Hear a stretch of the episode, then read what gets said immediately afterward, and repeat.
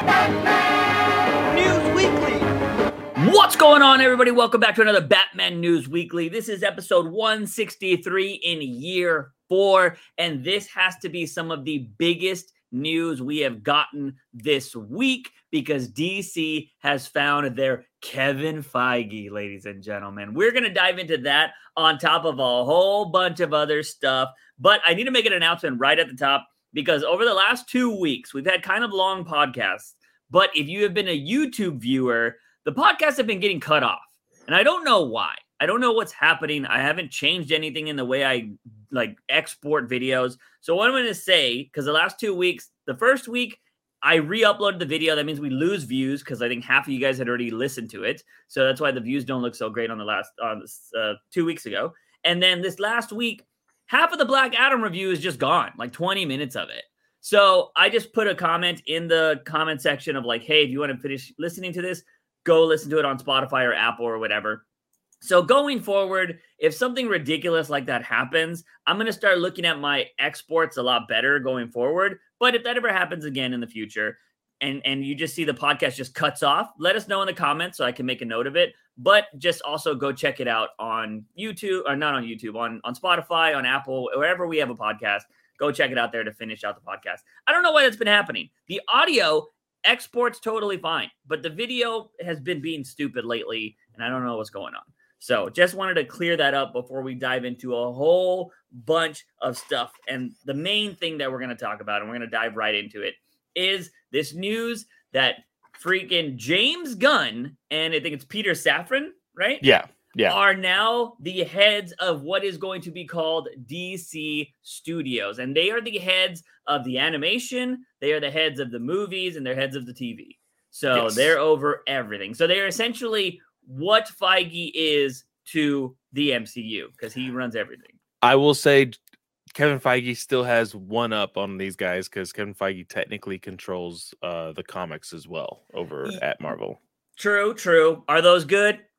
You know, that's for you to decide. But you know, I think he's got his he's got his hands in too many toy boxes right now, in my opinion. Um, I don't think he really needs to be touching the comics. Also, I don't think that's the best thing for him to do because now he's just gonna have comics made for like what we can do in the movies.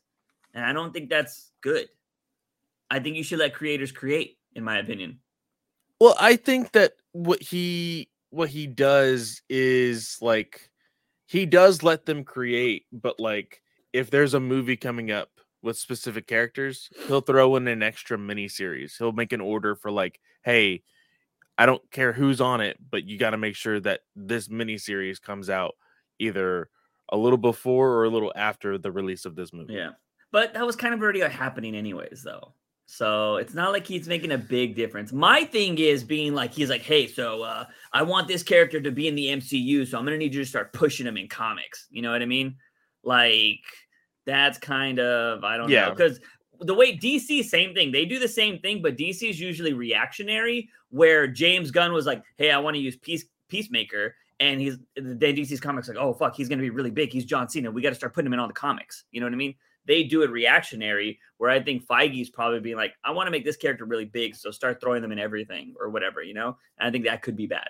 Not saying that's what he's doing because I don't pay attention to Marvel, but when you have that power, I feel like people would do that because they want to get ahead of it, right? Like you want people to be like, this is from the comics, right? Because that's what the fanboys love to do. Like this was in the comics, you know. When you show it in the Mm. movies, they're like, oh my god, it's canon, you know, whatever the fuck everything happens, you know.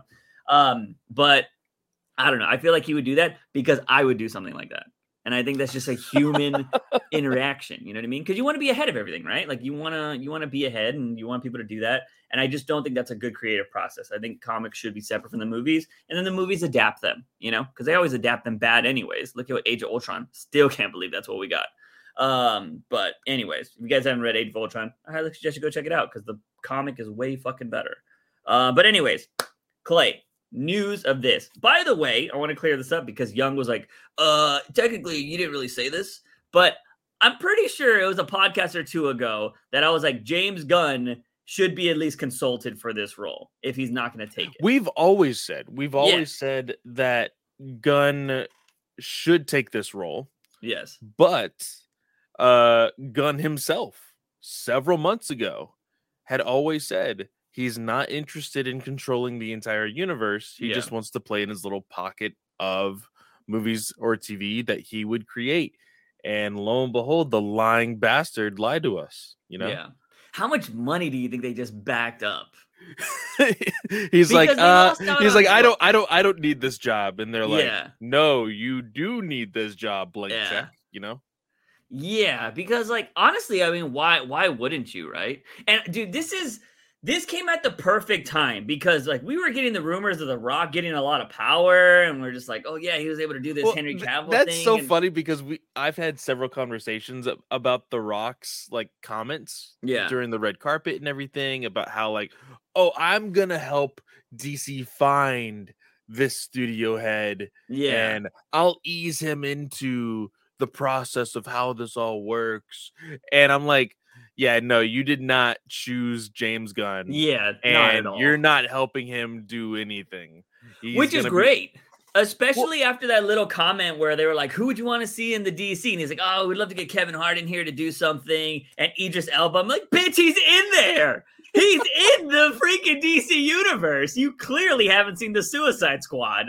well not Um, only that not only that but like how often do you think the rock is just going to be like oh i have to ask james gunn for this well it worked last time to just go to zaslav so i'm going to go to zaslav instead yeah, you know Um, I mean, it'll be very interesting to see if that does happen because I'm not gonna. I don't think that that The Rock is just gonna not have any power or any pull. I think he will have a lot of pull over Black Adam, but I don't think he's gonna be able to build the universe that he wants. Which, thank God, because we did not need Black Adam to go against the Justice League and the Suicide Squad. And if i start seeing that the universe is revolving around black adam then i know that the rock has told zaslav hey can you tell gunn like this needs to happen da, da, da. Yeah, and Zaslav has seen kind of how like the people, the fans love The Rock, so he's going to be like, "Yeah, sure, let's let's do it this way." And Here's I just thing, I don't need I've I said this multiple times in our Discord chat.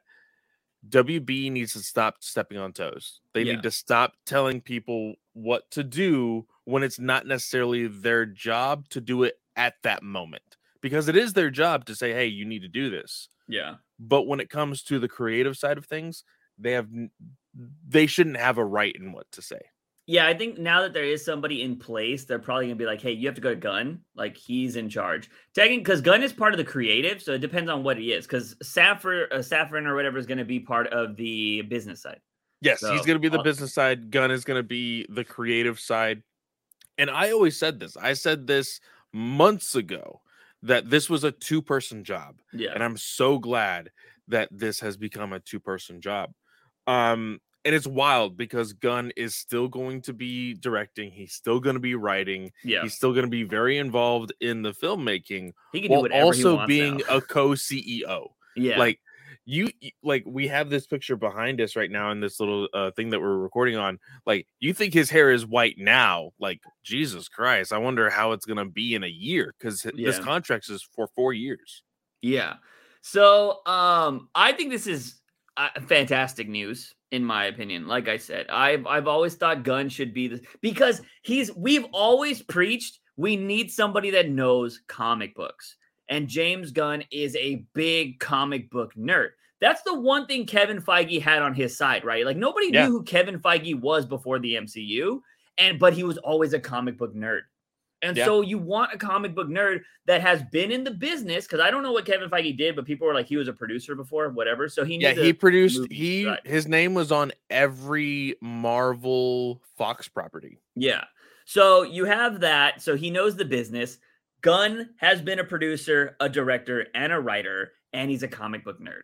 And we saw what he did with the Suicide Squad. Like comic book accurate costumes. They had a good story. We got a fucking kaiju in fucking Starro. Like uh, he just brought out shit that I never thought was going to happen.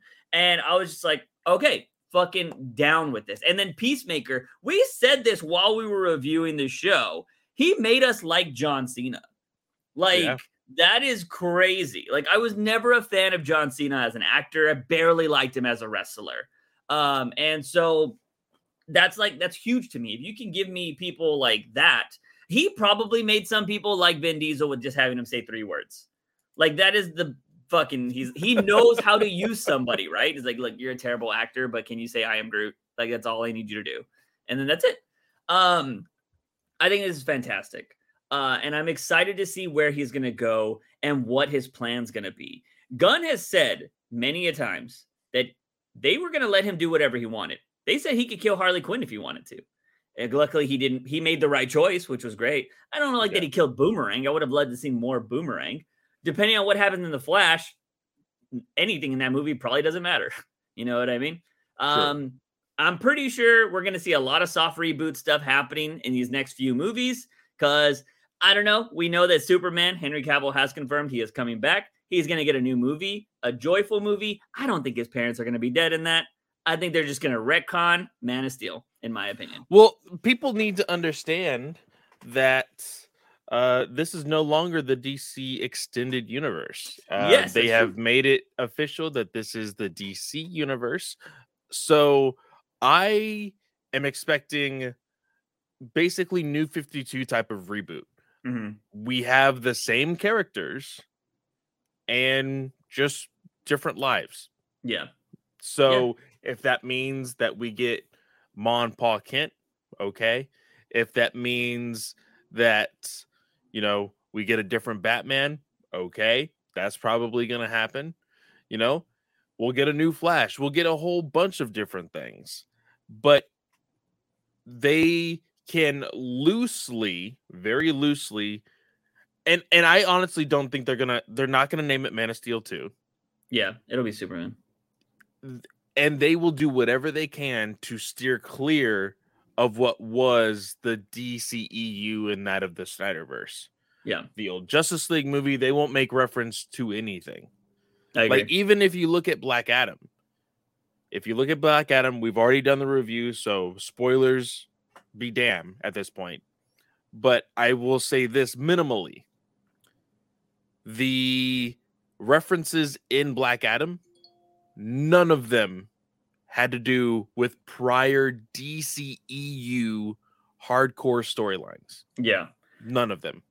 I will also say, as somebody who just rewatched the Suicide Squad, uh, because I, you know, Clay talks about his list that he does all the time. I was like, I kind of want to fuck around and do that. I didn't, I did not know where I put the Suicide Squad in the list, and I was like, I, you know, I need to do some work. Let me just put it on on the side. I ended up fucking not doing my work because I was just watching the fucking movie, and Nice. I enjoyed it. It sucks because we didn't get the theater experience. And this I asked Clay this in the Discord. I'm like, did we watch this in theaters? Because I feel like seeing Starro on the big screen, I would have been like, damn, this is fucking awesome. But I don't remember that. And I remember I was like, I watched this on a fucking iPad. That's why. Yeah. And you know, I was like, this sucks. And then that's when I looked at the box office and I was like, oh, the box office didn't do well. But it's because this movie came out same day. And I'm like, Yeah. oh, there's reasons why this didn't do well. And COVID was still very much a thing. So um, you know, it was just uh it was it was set up to fail, but the only positive it got was critic critical success, right? From the critics. Which Yeah. um we're gonna we're gonna branch off to talk about something because I definitely want to talk about that. But when it came to the Suicide Squad, even then, if you go rewatch that movie, it doesn't reference anything from the previous Suicide Squad. The characters are just established and they're just people. And even Belle Reeve doesn't look like the Belle Reeve that they had in the Suicide Squad. It's very No, different. It's and normal the prison. only the only thing that is referenced as far as the rest of the universe is uh blood sport yeah, right yeah, Yeah. blood sport shot superman with a kryptonite bullet yeah, that's it. Yep. like that is the only thing that is referenced. I don't think aquaman is referenced. I don't think the flash is referenced. I don't think wonder woman's referenced. I don't think anybody else is referenced. So you're good to keep suicide squad and have uh black adam be Yeah. in the same universe and, and then move forward with everything else. Yeah. The also one thing I want to point out before we go into this other discussion is James Gunn doesn't take shit from anybody. And I think that's what DC needs right now. Because uh, I was reading an article about the cameo that happened at the end of Peacemaker, which it's already, if you haven't seen the show, this is spoilers, but sorry, we're going to say it. But the Justice League showed up, right? Like we saw Yeah. the silhouette of Wonder Woman, we saw the silhouette of Superman, but we actually saw Jason Momoa Aquaman and Ezra Miller Flash. And apparently Ezra Miller Flash wasn't going to be a part of that. And but he like James Gunn, I guess, reached out because he heard that Ezra Miller was a fan of the show, and he was like, "Can you be here?" And he was like, "Fuck yeah, I could be there." And so he showed up for it, and they had both of them, and they did the Aquaman fucking fish joke, and he's like, "Fuck you, Barry." So like, I thought that was kind of cool, but I think now Gunn is the type of person who will like Ezra Miller. He's probably gonna have a talk with him if he hasn't already, and been like, "If you fuck up until this movie comes out, you're done." Like I'm not gonna fuck with you because he ha- he's been very vocal about the people he doesn't like. He doesn't like Jared Leto. You're not gonna see Jared Leto back as a Joker.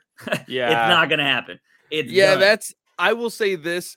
Uh before Mo- uh Morbius, I would have Mhm. been okay with Jared Leto Joker coming back and giving him a second try. Uh, but after Morbius and then now especially having Gunn run things, Yeah. I'm never seeing. Yeah, he's not coming again. back. So that means if we do get another Joker, it's gonna be somebody different. But I think Yeah. James Gunn can cast somebody well. So I'm curious on who he would pick if he isn't gonna if he's gonna even have that power. You know, I was mean? gonna say I don't think he will necessarily have that power. I think what he will do, and I said this in the Discord as well, is that he knows the people that are great for the jobs that he is going to be giving. Yeah, So if he gives like the green light to a Batman movie, he's gonna know who's gonna be the best person to be in that Batman movie as far as director, writer, and producer. And then he's gonna say, Okay, I trust you guys, y'all go make the movie. yeah, yeah. And I'm pretty sure he's trying to figure out what his Batman is going to be. You know what I mean? Um, because I mean, this is kind of I don't want to branch off too much, but I mean, this there's not really much news here. But something I've been saying for the longest time is the Batman 2, we found out will come out as early as 2025. As early being the key word, meaning you ain't seen it in the next two years. Oh all no. which is what I said. I was like, Matt Reeves is going to take forever to write this script. Then it's going to probably film for like nine months. And Do you know what's going to be come out. wild though? Do So- you know what's absolutely going to be wild for 2025? The Batman 2 and Superman in the same year. Yeah, but not same universe. Not same universe, but you're going to get Superman and Batman in theaters within a 12 month period in 2025. That's going to be pretty cool. But here's the thing, too. Since it's going to take so long for that Batman to come out, you're going to see, if everything stays the same and the rumors are real, you're going to see Ben Affleck Batman and even Keaton Batman way before you see Batman 2. And so they people could start liking those Batman way more. Because Batman, as much as I love Batman, people See- love to just see Batman. I don't know if that's really going to matter now that James Gunn is in the hot seat for DC Studios. I wouldn't say he's a hot seat. Hot seat means Well, bad. True, true. Like, I mean, I feel like Pretty anybody, right everybody, like running DCWB is a hot seat, unfortunately. But uh I think that with him running things, Mhm. he's gonna make the decision, like the hard decision. Hey, is this a is this going to be you know cutting ties with Ben Affleck? Is it you know keeping Keaton around? Like Yeah. he's gonna be making that decision now. I agree. I agree. I, I do think that he's probably going to solidify. He's probably going to talk to Affleck or whatever and be like, yo, are you in this for the long run or do I need to recast you? Like, Yeah. you know what I mean? And again, with what we've seen, man, it blows my mind some of these people that are actors that are like in their 60s doing some of these roles. And I'm just like, bro. So, like, Affleck, he just needs to be in the suits where he's wearing the suit, you know? Like, you got to be just in decent enough shape. We'll have your body double be the badass doing all the crazy shit. We just need you for the acting parts. And so he can get away with being Batman. You know what I mean? Like, he doesn't need to do anything insane. He's not Tom Cruise, you know? Yeah. He's not going to destroy himself while filming. Um, and he's got to go back to J-Lo, so he's not trying to get hurt. So, like, I I think that something can be worked out with him, but it's it all comes down to like, are you mentally good for this? Like, that's what we need to know. It's all up to Affleck, I think, in this in this opinion, because I don't think Gunn has anything against Affleck. He probably thinks he's a good Batman, you know. Um, but it's all going to come down to that. But James Gunn could be like, we actually need a young Batman, so we're gonna recast you, my guy. I'm sorry, you know. And that could be what happens. And we'll see where he plans to go with this because we know one thing about James Gunn, he plans for the future. Like It's he- gonna be weird. So now that there is a like actual universe being built with DC Universe, Yeah. with DC Studios, do you think the next Batman has to have a camera test with other heroes rather than like people in the Batman universe? Uh, I don't think so. Um, Because mean, you, I- you know, like like in the Batman, yeah. uh Pattinson had a camera test with Zoe Kravitz. hmm and you know they had camera tests with other people but that's a solidified batman universe Yeah. this being an expanded universe with established characters such as henry cavill superman like would the next batman actor have to have a camera test with henry cavill I mean, I think it wouldn't hurt. I think if I was a director, I would try to make sure that there's some chemistry there. But I mean, was there camera tests? Did Snyder do camera tests with everybody? i don't think so Yeah. know. So I mean, they did well there. I think good actors know how to work with good actors, you know? true Um, and so like I don't think it's the biggest thing, but also like depending on how they're gonna go about it, a little bit of awkwardness wouldn't be that bad. Especially, I don't know if they're gonna already be the Justice League, if they're gonna be, you know, what what the case is gonna be. Knowing Gunn, he's probably gonna like show a little like b- flashback that explains a bunch of shit. You know, he'll probably plan something out like that. Like, you Yeah. know, um, because if I'm not mistaken, James Gunn, like he had the vision for all three of his Guardians of the Galaxies in the bag, right? Like he was like, yeah, this is kind of. i think he had like a majority of them and then of Yeah. course with whatever the universe did with those characters he had to work around for Yeah. sure. And which, which again, is one of the biggest things that I enjoy is if you're a creative writer, you come up with creative solutions, which is what Gunn had to do, right? Because I think Gamora was probably a part of every one of his things, but then we saw what happened in Endgame, and he had to rewrite around it. We also, I read an article recently that he had to write dialogue for Thor 4 since Guardians are in it. yeah So he did some of that. And I think he wrote some stuff in Infinity War as well. So like he's been a part of a lot of the big shit, you know what I mean? So he's been a part of the MCU, which I think is really yeah, cool. and Kev- Kevin Feige has already made comments about James Gunn running Mm-hmm. DC because uh, Black Panther's red carpet was last night, oh, nice. and uh, yeah, so I think this was actually a little bit of a strategic move Mhm. to announce Gunn right before the red carpet, so that way people are talking about it even at the Black Panther red carpet, which they ended Ah. up doing. Uh, but Kevin Feige uh, made the comment of, "Well, he works for me until May, so let him Yeah. do whatever." And then he said, "But after that, I'll be the first one to whatever movie he makes." yeah. Uh, so just know that from now until Guardians 3 comes out, there is going to be a lot of people trying to poke the bear, trying Yeah. to get Gunn to say stuff, getting Kevin Feige to say stuff. I think they'll have fun with it, but don't expect anything like hardcore. Yeah, that's the one thing I'm very curious about because from the article it said exclusively working for DC.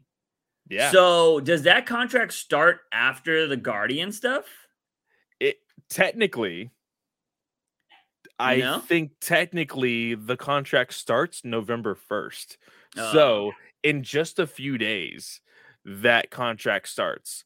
Um I think legal obligations has him doing the press tour for Guardians 3, Yeah. but after that I think that he is exclusively DC Studio CEO.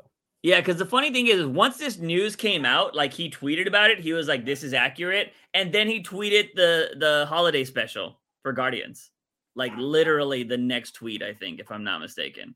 Uh, by the way, if you guys hear my dog in the background, he's in his kennel and he's going crazy. So apologies. um, he pooped on the ground. Go to jail.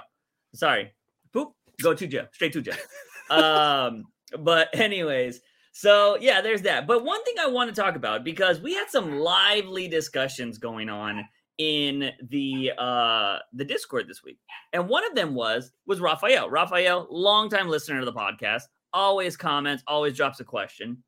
But Raphael was not too happy about the Gunn stuff. He said that he just didn't think it was the right person, but he also didn't provide a really good counter argument, in my opinion, on why he's not the right person. He says that they're giving Gunn the keys to the kingdom based off of what he only thinks is one success because he only liked Peacemaker. He didn't really like the Suicide Squad. Uh, I considered both of them successes.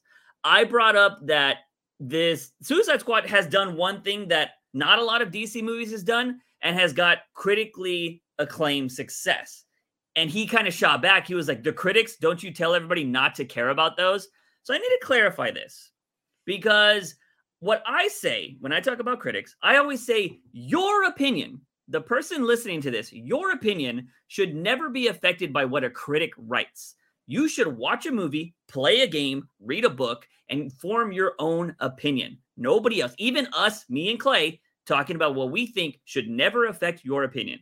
You are a free thinker. You should be able to come up with your own opinion. What I say is, critics should never affect you watching something.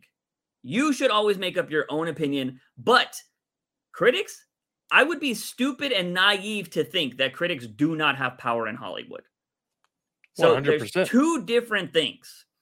I think critics suck for forming an opinion, but I also know that critics have power. And it's why I think it's fucking sucks because there are people out there that believe, oh, that critic said it's bad, so I'm not going to watch it. And that's fair if you read a critic every time he watches a movie and then you watch the movie and you're like, yeah, he was pretty spot on the nose. Like you can start building up like critics you trust.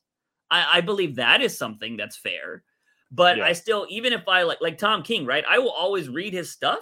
But you know, the one time he drops a stinker, I'm gonna be like, that that book kind of sucked, you know. And I've always done that. And it's the same thing. Like even the people that I dislike, Zdarsky most right now, that previous uh you know, comic, I was just like, damn, this is getting really good until the last two pages. I was like, oh man.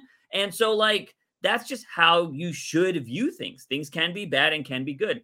But just want to make that very clear. So, if Gunn, somebody who could get the critics on his side after getting canceled, by the way, uh, I think that's a positive for the DC universe because they haven't had that, even with Black Adam right now.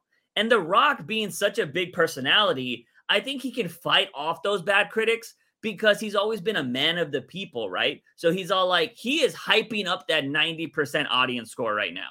He's yeah. like, yeah, you know, I do everything for the fans. So, you know, they got the 90%. We go off the fans. It's okay if the critics don't like us because we're actually here for the fans. You know, we're not trying to please everybody, blah, blah, blah. He's like, I just want, I want people that watch the movie to go away happy. And that's what he says. And The Rock can get away with that because uh, he's got the personality to make everything positive. It's just what he does. So I think that this is one of the reasons why I think Gunn is a really um, a really big uh, success story here in being part of the DC.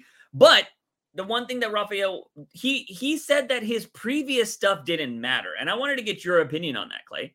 He says that what he's done in the MCU and stuff doesn't matter because this is DC. I would like for you to tell that to the people who don't know the difference between DC and Marvel is. Yeah. And the reason why I say that is we as fans, we know Superman is with DC, we know Iron Man is Marvel, we know Captain yeah. America is Marvel, and we know Flash is DC. I legit had a conversation like 3 years ago with somebody who was wondering when Captain America and Aquaman were going to team up. it's like that influencer that influencer we saw before the Black Adam movie where they were questioning her like who are Spider-Man villains? And yeah. they were like the Joker. She was like, yes. yes. And they're like, Ding. I'm like, yes. What? The the TikToker. Yeah. Yes. The one that was just like shooting off the random like answers for this yeah. question. There is genuine people that just don't care about the difference and just know the genre of superheroes, yes. right? And also, if you remember when Brightburn was going into theaters, mm-hmm. what was in big letters in every single trailer? Produced by the person yeah. who brought you Guardians of the Galaxy. Yeah. Same thing with the Suicide Squad. The person who brought you Guardians of the Galaxy. Boom. it matters. Yeah. When they when they have a very successful career, they're gonna bring that up Yeah. in order for you to be prepared for what's to come. Like it's just that simple. Yeah, and and I think I don't know if he brought it up, but I know people will bring this up. A lot of people think Marvel movies just make money because they're Marvel movies, and I think there is some validity to that because Disney movies just make money. It's just what they do. They're family friendly. They do whatever. So I'll give you a little bit of validity there. But there have been sequels, if I'm not mistaken, in the MCU that haven't made more than the original movie. And if I'm not mistaken, Guardians of the Galaxy 2, which I thought sucked, made more than the first one. I am pretty sure Guardians of the Galaxy 2 is the second worst MCU movie on my list for all of the MCU projects. Yeah, I, uh, Thor Ragnarok's my number one. Yeah, I that is my number Thor one Ragnarok. worst movie. Um, I haven't seen the fourth one, but it'd probably be down there too from some of the clips I've seen. Uh, but anyways, Guardians of the Galaxy 2, I did not like, and it made over $800 million. And that is what Hollywood wants. It doesn't matter if you don't like James Gunn's style, because I, I agree, James Gunn is not for everybody. But I do think James Gunn as a leader will be there. He'll put the right people in place. And so you're not going to get the James Gunn style in every movie. That's what people were scared of with Snyder, right? Everybody's like, oh, we're going to get this dark, gritty craziness with every single DC movie. That's why Snyder's hated so much. No, and like, and that's I think that is hilarious because there's a lot of people. uh So you'll you'll get a kick out of this, just so. uh We know that in the past there's been a whole bunch of, uh of course, cultists that have tried to push this narrative that James Gunn is a pedophile, a sex offender, and like all of these different things Yeah. to get him in an attempts to get him fired and get him, you know, in trouble and whatnot. And they are very loudly saying these things, right? They always were. And then this was announced, and then somebody was like, Man, I bet y'all are really mad that you called them all these things now. Y'all are gonna be begging for the Snyderverse now. Yeah. Um, so there's that, but also with how oh shit, I've kind of lost what I was going towards. Uh, with everything that he has done Mhm. with James Gunn, I mean, I think that like he fuck, I fucking lost it just with that Snyder cut. Uh, yeah, no, I mean, BS I, I was talking about what he's done, his success. He's not gonna. He, the directors he picks aren't gonna do the James Gunn style. Oh well, no, no. I, I remember what I was gonna say. So, uh, there's been the small like three second video from Peacemaker going around, Mhm. uh, and they're like, "Here you go, guys, the future of the DC universe," and it's fucking Vigilante and Peacemaker making the fart noises. Your favorite episode? Fuck yeah, dude! That, that episode was fantastic. Loved it. But that's not gonna be the DC universe. but and that's exactly why I said James Gunn. It like people act like James Gunn is gonna be directing, writing, producing, cinematography, acting in all of the DC universe movies now. Yeah, And that's just not how it's gonna be.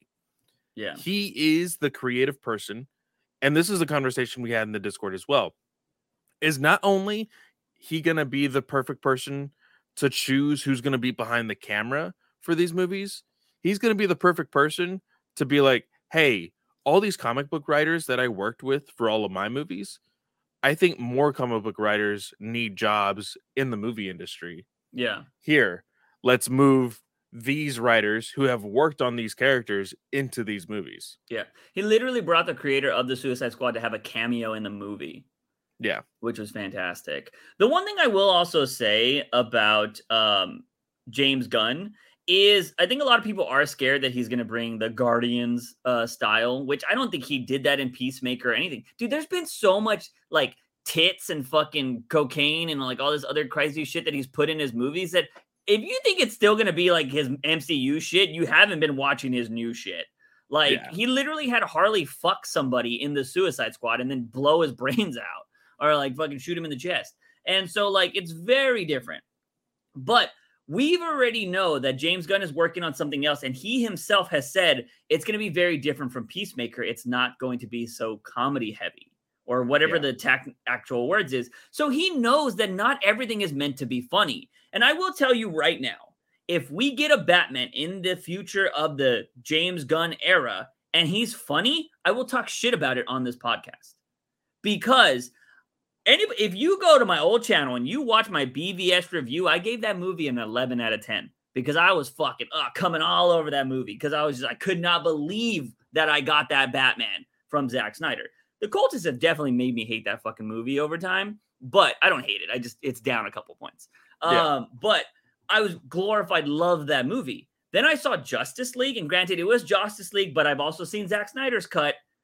I thought both of those Batman sucked in that movie. I was like, what happened? Why is he so watered down and shitty? Like, this is a terrible Batman in both versions. But Justice League's was way worse because he tried to make him funny. And you don't make Batman funny. Batman's got dry humor. We've talked about it on this podcast very much. Yeah. got dry humor. But I just I, I hated it. If Gunn gives us a funny Batman, I will hate it. Unless he goes crazy and does Nightwing funny Batman, because then Nightwing's that way. Yeah. So that's different.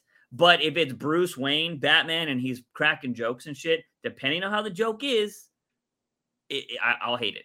So if he's like, "Oh, I'm gonna be bleeding tomorrow," or whatever the fuck that line was after he got chunked by Superman, like, fuck that. I'm Um, definitely bleeding. yeah, yeah, yeah, whatever. Oh, do you bleed? Yeah, is that fucking? Oh my god. Um, so I will talk shit about that. I'm not somebody that fucking is. I'm not gonna defend Gunn forever because of that. I I want to see a badass Batman. That's always gonna be my end all be all for this. Uh, shit. I mean, we went into the Batman hoping it was gonna be fucking fantastic, and we hated it. So like, Yeah. you know, like it's it's just how we are. But so I think Gunn, uh, as Clay has said, he's going to put the right people in there. He's going to get comic people involved. But at the end of the day, it doesn't matter if you like him or not because it's what you got now, and we can only see what's going to happen. I mean, me and Clay just said it on the last podcast. We're going to get a whole Batman universe with a, a universe we do not like that we thought was boring.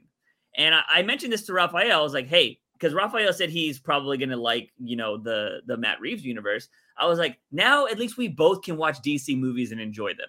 You know what I mean? If you're not gonna like Gunn's Run, that's awesome. I don't like Rat Reeves Run, but at least we can be like, yeah, we both still like DC instead of us all just hating DC. You know what I mean? so I'll go with that. One thing that we haven't talked about though, when it, in regards to James Gunn, is in this article that dropped, it said that he is not going to be involved in the Joker side of stuff. Now it could be because that movie's already in production, and that's why he's not going to be involved. Um, there's not really anything else besides Joker that is out there that's different. They were unclear with if he will be overseeing the Batman. So we don't know any kind of involvement there or how DC is going to arrange this. I just don't see how you could be the head of DC Studios and not be involved in those other projects. You know what I mean? I can I understand think- that they're already in production, so that makes sense. But going forward after, I don't get it. I don't know. I feel like con- contractually, Matt Reeves was really smart and said nobody fucks with my films. Yeah, I mean, uh, it's possible, but I'm talking about like, I don't think Joker's that way because I don't think Phillips thought he was going to get a part two. I mean, I could be wrong there, but that's already in production. So why would Gunn be involved? You know what I mean? It's why Snyder's name carried over to multiple films, right? Because he was already contractually obligated. That's another reason why I don't think we're going to get Man of Steel because I think if you use Man of Steel, it counts as a sequel, and they don't want that. So it's Yeah. going to be like Superman something something. Superman the Joyful Movie is probably what they're going to call it.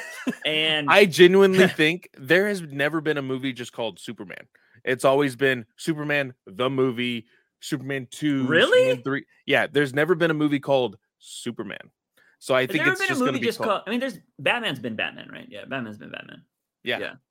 Yeah, Wow. because uh, even with uh, Brandon Routh, it was Superman Returns. Like, Mhm. there's never been just a Superman movie, and I think that's what it's going to be called. Interesting. What would be the other? What's the other uh, nickname for Superman that it would be instead of Man of Steel if it's not Superman? Uh, let's see here. What did they just call it America? Jesus. um, the Blue Boy Scout. Um, no, I no, I think it's either Man of Steel or Superman. There's there's nothing else that it can be called. yeah. Um.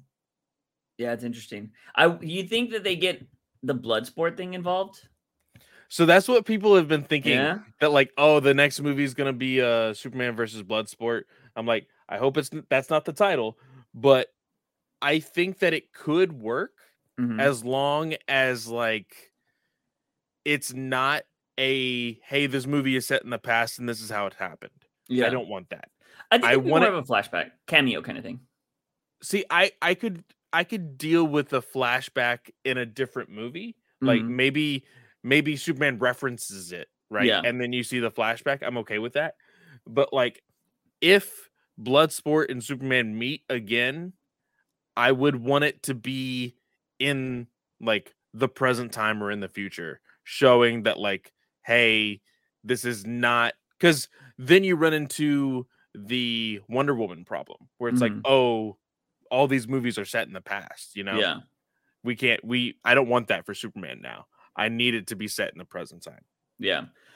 One thing I do want Gunn to do, and I hope he does this, is if you're going to make a villain movie, make them villains.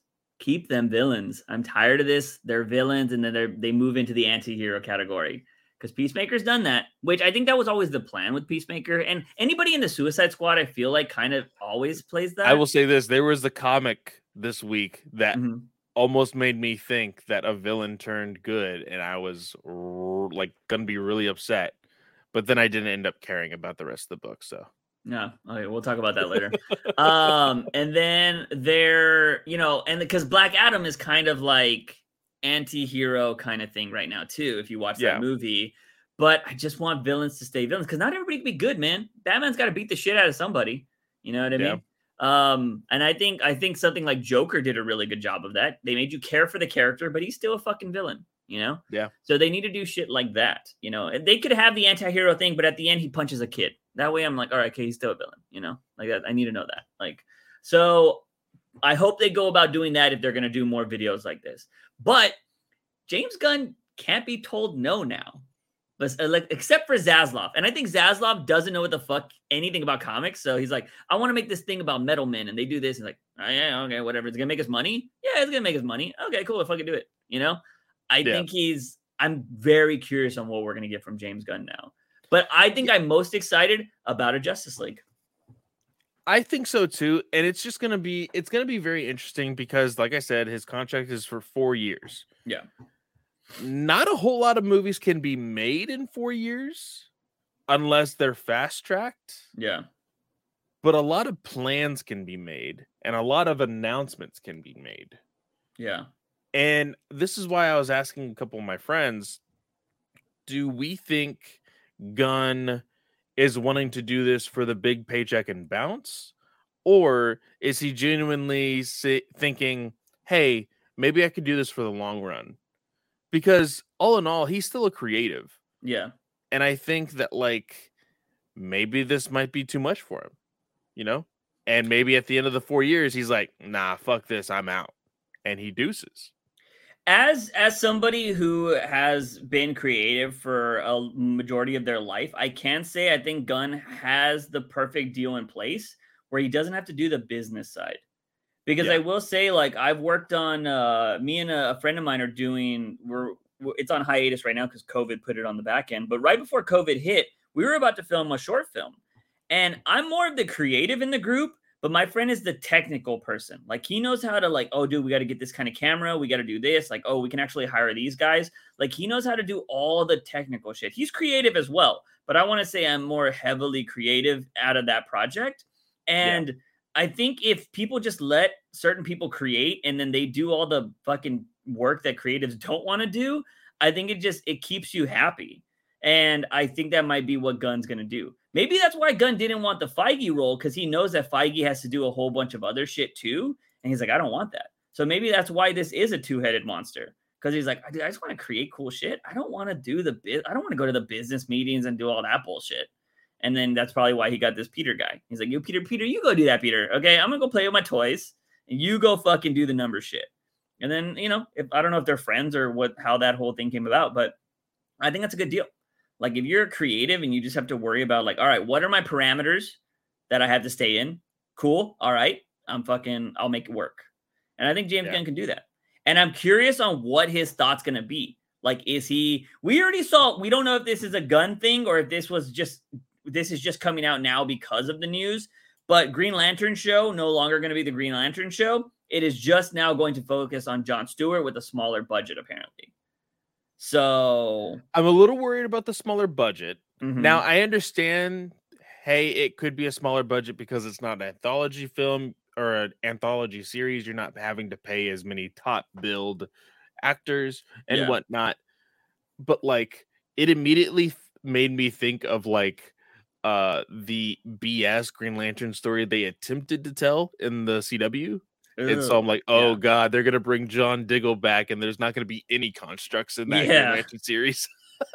I think what's gonna happen is we're gonna the first couple episodes are probably gonna be like his military shit, and then he gets the ring like episode three maybe, and Yeah. then we kind of start seeing that, and that way you don't have to like heavily use CGI, and then the last like penultimate episode is like a fucking just clusterfuck of CGI badassery, you know? I hope it doesn't fall into the uh Titans problem Yeah. where Like, Purple he- he's Yeah. he's only he's only gonna be able to construct a green tiger, you know. yeah, that would suck. I I I'm we already have the template. Go ahead and use it. Yeah. Yeah, because that's the one thing that sucks. Like, even when it comes to like anime, right? Like, I get really fucking annoyed that Naruto only knows how to do the Rasengan. I'm like, one move, man. He's like, all right, now let me put spikes on it. Now let me make 20 of me doing all the Rasengan. Like, learn something else, my guy. How are you the greatest hero and know one move? Like, Jesus. Uh, even Goku got the Spirit Bomb on top of the Kamehameha. God. Uh, but anyways, that is the DC news that we got. Like we said, uh, Batman 2 2025 at the earliest. But other news that came out on top of that was that the Arkham Asylum show, unfortunately, is going forward. But if I'm not mistaken, with the Latino in head of the production and everything, Campos. It's a Latino name. I, so- I would assume so, yeah. yeah. Now, this is wild to me because we had heard that the original writer Mhm. had left due to creative differences, right? That was for the Gotham City show, the Gotham PD show. But that's what this had that's what this had turned into.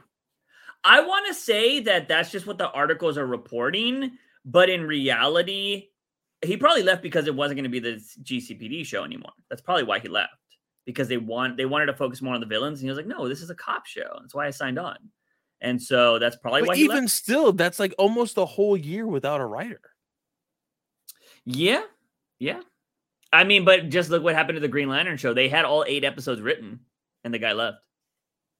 So True. you know, Uh, dude. yeah. we can't question anything more, Clay. They had a Batgirl movie finished and they deleted it. we can't question their decisions anymore. They throw away money like they're Mr. Beast. They don't give a fuck. Hey, you can't give that excuse to to Gunn anymore, man. Like I think hopefully he won't make any stupid decisions like that, you know?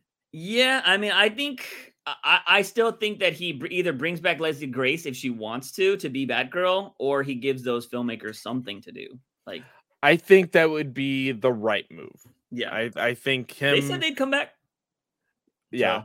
Uh I think that him bringing back Leslie and I wouldn't I wouldn't say hey, you get Batgirl again, hmm but I think you could get a proper Birds of Prey movie.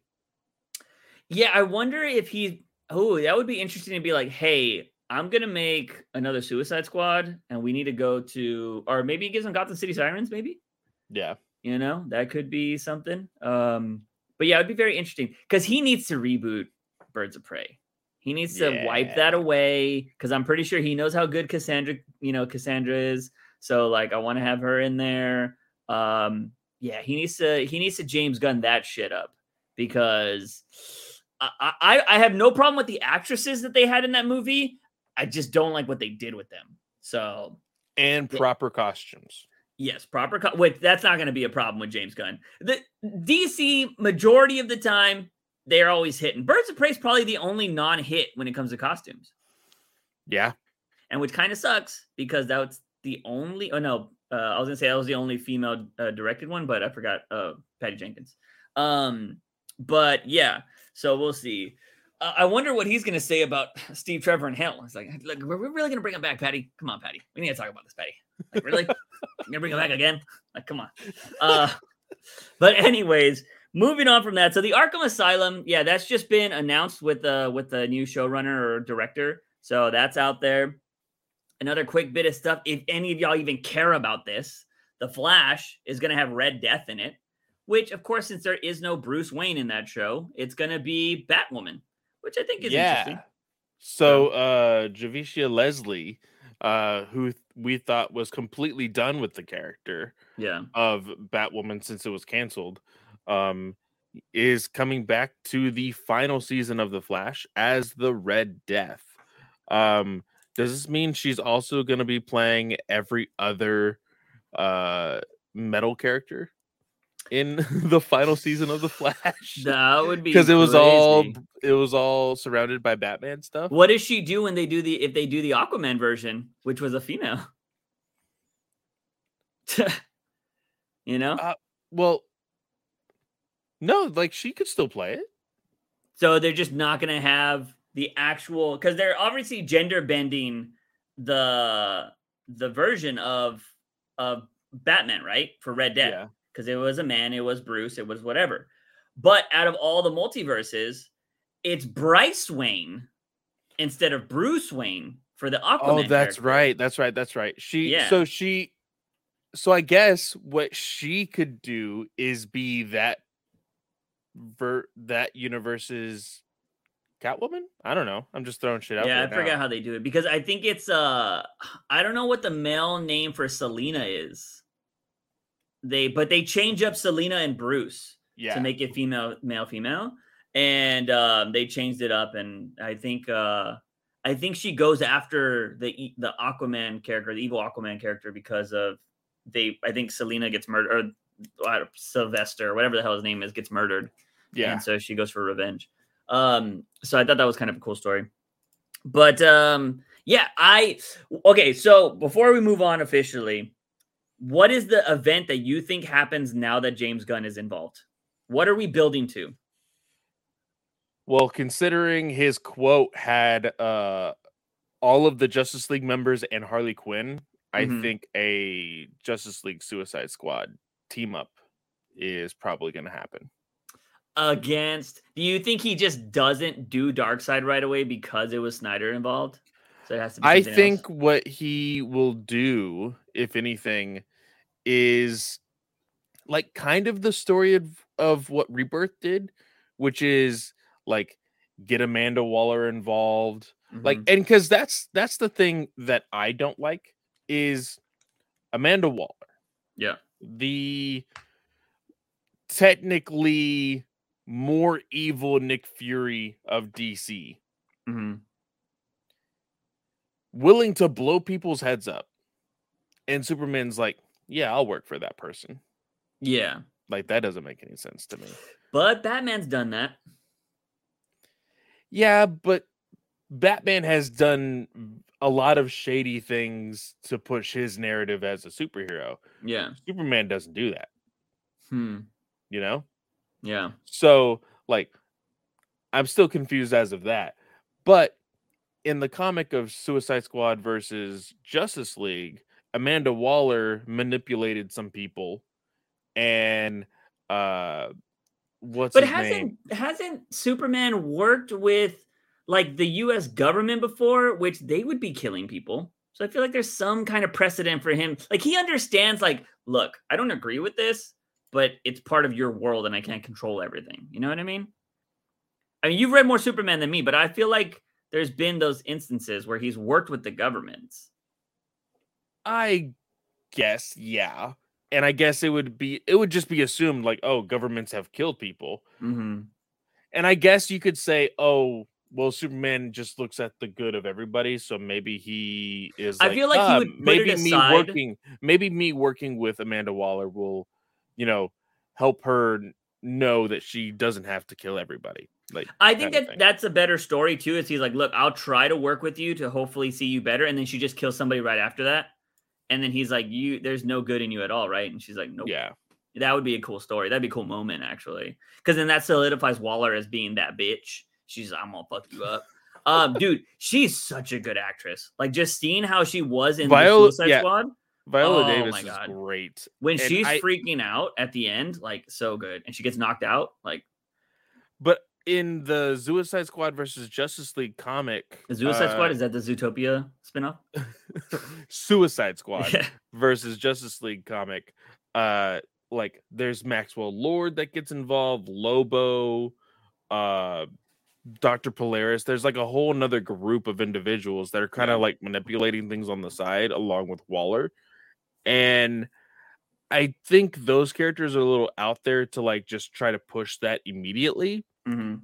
So I think it would still be Waller that manipulates the situation and more along the lines what you could do is like do Tower of Babel but instead of Justice League like in the in the animated movie Yeah. instead of uh the Legion of Doom do it with the Suicide Squad and Hmm. have Waller being the one that's like pushing Batman's buttons. Yeah. You could also have like Luthor funding them if you wanted to push that, although she's Yeah. supposed to be funded by the you know America. Um, I think that would be interesting. But uh, yeah, all right, let's move on from this topic. So we got all of that out of the way. Uh, let's move on to Gotham Knights, something you have played. I have not purchased because I'm poor. And I didn't like the reviews after we got off the podcast. There was a lot of reviews that came out that made it seem really sus. So you've played it. It's probably going to be the footage for this podcast. I think you sent that. to Yeah? I've I've recorded and sent to you at least three hours. Okay. of- so it'll probably be the footage. footage on this podcast for the YouTube version. So I will say, um, with the baby, I am not diving super deep into heavy story right now, and I have just been scouring Gotham City. Uh, and the way that this game is made or playable is there's the belfry, which is like your headquarters, and then you go out on these night patrols. And there's random crimes, and then there's specific crimes that like help you gain higher XP, that like give you specific things that you have to do with with each one of those crimes. And I will say this the reviews be damn. Yes, it can be a little clunky. I think the probably the worst thing about this game is the combat system and how it's not as fluid as that of as, uh, like Arkham Knight. Mm. But I was never expecting that. You know, this is its own thing. These are not the same creators. So I was like, okay, once you start to But was the Origins clunky? Because I don't remember Origins being clunky, and that was the same people. Origins was not clunky. Origins, you were still able to have the fluidity of it. This, you can have fluidity, but you really have to get in the groove of what your character plays as. Mm. Like for Red Hood, I haven't played anybody other than Nightwing, but I've seen a lot of game footage from other characters. Like you just got to know how your character plays. okay. and honestly i'm having a lot of fun with it i have i think i've played it for like 30 minutes to an hour almost every single day Nice. um at either at the beginning of my day or at the end of my day yeah, I saw your and- Fortnite costume yesterday. it's a good costume okay uh but it's it's actually really fun and that's another thing that i did have a slight issue with so the big like uh uh traveling type of uh systems that you have for each character Mhm. you don't get it until you're granted the challenge of knighthood. Um, and with that, you have to do like a certain amount of crimes, and then you have to do something else or whatever. So you don't automatically have that glider as Nightwing. You don't automatically have the teleporting as Tim Drake. You don't automatically have the ghost jumping or the soul jumping as Jason Todd, or even the gliding cape of Batgirl until you finish those small things. That's a little bit annoying because otherwise then you're just using your your zip line, your grappling hook for Yeah. the fastest way of travel or of course your motorcycle, which when you actually drive does not feel that fast whatsoever. So I glide everywhere. That's the sucks. fastest way of travel. I hate when vehicles don't feel like vehicles. Uh, it's one of the reasons why I hated that game Watch Dogs. The driving in Watch Dogs was awful. Yeah. So I I hate games that do not have good driving. I think it's why I can play GTA forever. It's because the driving in GTA feels so good. Yeah. Um, and Yeah. every car feels different, which is nuts. Yeah, and and I genuinely thought, okay, well, this is a motorcycle that is made from Wayne Tech and made for the Bat family. It's got to have like boosters and have all of this like nice gadgets and stuff. And I feel like I'm going 25 miles an hour around Gotham. I'm like, yeah, no, I'm not doing this. I'm sorry. Yeah, just put the ice cream music on. Um, yeah, so yeah, I I mean, from what I've seen, I feel like I could play it. I don't know if I'd 100% the game like I try to do with some games, but um yeah, I don't know. honestly juice what i would say for now just because like it does seem to be getting better reviews from normies rather than Mhm. critics so i think that it might stay the same price for a little bit but i could see it dropping possibly somewhere near the holiday season or next summer yeah. I would say wait until then. And then if you want to team up, we can team up. And that was one of the coolest things is uh that if two people are playing, you don't necessarily have to be doing the exact same crimes and, and patrolling the exact same areas at all times. You can go on the opposite sides of the map. Now, what I don't like is I found this out yesterday. I was patrolling Gotham last night, and then Mhm. randomly I was thrown into a chat and somebody joined my session. oh, really? Like So a you can just do random a random person, not You even on my friends it? list. No, it just for some like I might have to look into the settings, Yeah. but like somebody just randomly jumped into my Gotham and I don't have headphones other than the ones that are here for my computer, yeah. but but their voice was coming from my controller and I was listening to a podcast and they're like, "Oh, your mute's not my uh your your your mic's not not muted." muted. I'm like, "What the hell?" And then I just like I I don't know if they kicked themselves out or if I muted the controller, Yeah. but I was a little upset about that. Yeah, I fucking hate that. That's why I don't like really playing FPS. Or I, I always get into a party chat when I play games that are online now because I don't want to hear everybody else's mic. Because, like, dude, some people have some shitty ass fucking mics. I'm sorry if that's fucking privileged or whatever, but I'm old and I can afford a good mic. So, like, I fucking, I'm sorry. I look down. I'm like, you and your shitty fucking Apple mic. Uh, no, it's just not a great experience, man. It, it's fucking, and some people, man, I'm sorry, but dude, some people, I remember living in a loud house when I was younger and hearing some of these young kids live in a loud house. I'm just like, oh, no, I'm sorry. I don't want to get memories of my loud house. I'm sorry, guys. Um, but yeah, crazy, crazy shit. But anyways, let's go ahead and move on from that. And I want to talk about there's two things that I think had some really good discussion. Well, was, one was uh, uh, something that came up that was said by Tynion.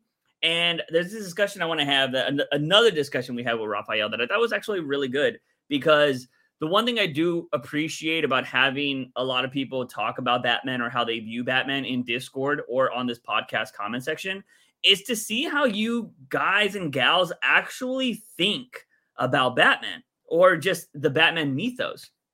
And I, uh, this very interesting conversation happened with Raphael where I was talking to, uh, it spun out of a top, me and Drew were having a conversation. And we, I was asking Drew, like, man, where do you get your opinions? Where do you like talk to a lot of people? We were talking about comic shops. And I was like, oh man, I hardly ever listen to anybody at comic shops because those are usually some of the worst opinions I've ever heard with some of the random customers that I've talked to in the comic shops. Because I was talking about this one, t- I got this one guy that was super grumpy one time. Like he fucking hated everything and nothing was good. Like, eh, like he hated Tom King and he hated uh, like the shows that were going on because he was just overhearing a conversation I think I was having with our friend uh, Rob at the store, and uh, he just or no, it was, it was uh the the chick that used to work there. I forget her name, but it was we were having a conversation. He just butted in talking about all this shit, and I was like, "Oh, you probably like uh Scott Snyder's run, right? You probably think that's really good." He's like, "No, that run was shit," and I'm like, "What?" I was like, "That's like the most if any if people hate Tom King, they're usually sucking on Snyder's dick." You know what I mean? And he said that run was shit, and I'm like, "This guy has just terrible opinions." And so, like, I don't literally listen to people that I talk to at the shop unless you know unless they're usually the workers that I feel like are more well rounded. But even then, I've talked to some workers that don't really know what the fuck they're talking about too. So um, either way, I, I, that spun out to Raphael saying that I think he said he likes Snyder's run, but he thinks it's overrated. Now, I think Snyder's run is fairly rated, in my opinion, with the amount of hype it gets. I think it's a really good run. I don't think it's overrated. I think it is fairly rated. I don't. Uh, I wouldn't say it's underrated because it does get a lot of hype. I don't think uh, his Gordon. I think he did kind of. Uh, he even said it himself. The Gordon stuff is probably where he jumps the shark, and uh, I kind of agree with that. I don't think it's the best, but I also don't think it's the worst that I've read. Um, but he said uh, this is what I thought was really interesting: is he didn't like what Snyder did with the Court of Owls about how they were always in Gotham. Be- and this so, was a very interesting yeah way for him to phrase it and like because I know that you had texted me like dude check out this conversation me and Raphael yeah. are having and I was at work so I had to check it out later but I did read that part mm-hmm. and he and you asked him to clarify and he said he does not like the fact that Gotham isn't just broken. Yeah. It's the fact that this supernatural type of organization has created Gotham to be like this, and he doesn't like that. Yeah. He likes Gotham as a character, as a mythos, as a cursed place. Now, I do want to give Raphael fair fair game here. One of his last messages says, I understand. Um, I understand that I okay. Wait, I see him more as an urban legend. I understand that I gave the city a very negative connotation, but I also think it is precisely Bruce who teaches to uh, who teaches us to love her to protect her despite their flaws. So, um, so he might have gave a, a pretty negative connotation of the city at the start, but uh, it came down to Raphael essentially seeing the city as a being, as this mythological place. And he also sees Bruce Wayne or Batman as the chosen one. Um, and like I kind of made the I I I don't view the city that way. I do view the city as a character, but I view the city as a place that endures and a place that always rises because Gotham has been destroyed and rebuilt so many times, you know? Yeah. And that's kind of like Batman. And I think that's why he's the perfect hero for Gotham because he's been broken and risen again many a times. And I think that's why he's perfect for Gotham. So it was very interesting to see that. And, and it, it, it provides so much perspective on why certain people won't like certain Batman runs. Because Raphael thinks that surprisingly, one of the greatest villains to be made in the last 20 years, the Court of Owls, he didn't like them because he felt like it kind of stepped on Gotham's toes. Now, me personally, with Gotham, I'm like, Gotham would make somebody like the Court of Owls. Like it just makes sense because there it is such a different, unique beast that people like the Court of Owls could thrive in Gotham. Somebody like the Joker could thrive in Gotham, you know? And if you can survive in Gotham, you are just better than everybody else. You know what I mean? Because like yeah. you're lucky. Like you fucking you should go to the casino because you could die any moment from anything in Gotham, but Batman's always there to try to save you, you know? And I just thought it was a very interesting conversation. So I wanted to ask you, how do you view Gotham? Do you view it as a character? Is it just a city? What do you think? I think that it is just a city that Batman thinks is a character. Hmm. Okay. And I kind of prefer it like that. Um, fairly recently, we talked very minimally because there wasn't a whole lot to talk about in that book. Um, about the short story of uh, oh shoot, who is the writer and artist? Where we saw like Batman basically writing this love letter to Gotham, mm-hmm. and we saw it was Azzarello and uh uh uh Bermejo. Yeah, yeah, yeah, yeah. Uh, and it was like Batman always referencing Gotham as her and yeah. all of these different things. And we see the passion that Batman has of protecting Gotham. Mm-hmm. But like when it gets for me when it gets too serious in like oh Gotham's a character, we saw it in of course Death Metal 2 was the fact that like Bruce sacrificed himself and then like his soul essence became Gotham or whatever. Yeah. Like that's a little ridiculous. But I I enjoy those tidbits because it gives more character to Batman, Yeah. you know? Yeah. I I will say I'm not I'm not the biggest fan of the supernatural stuff. Like I mentioned it in the conversation, I don't like the theory or comment that Barbatos is the reason why Batman is Batman because that just makes it feel like Bruce had no choice in becoming Batman. You know what I mean? Yeah, don't and like it does uh, it undermines the significance of his parents' death. Yeah. And that was my counter argument to um, Raphael as well. I was like, if Batman, if Gotham is a cursed place, what the fuck is Batman doing then? Like he's kind of pointless. You know what I mean?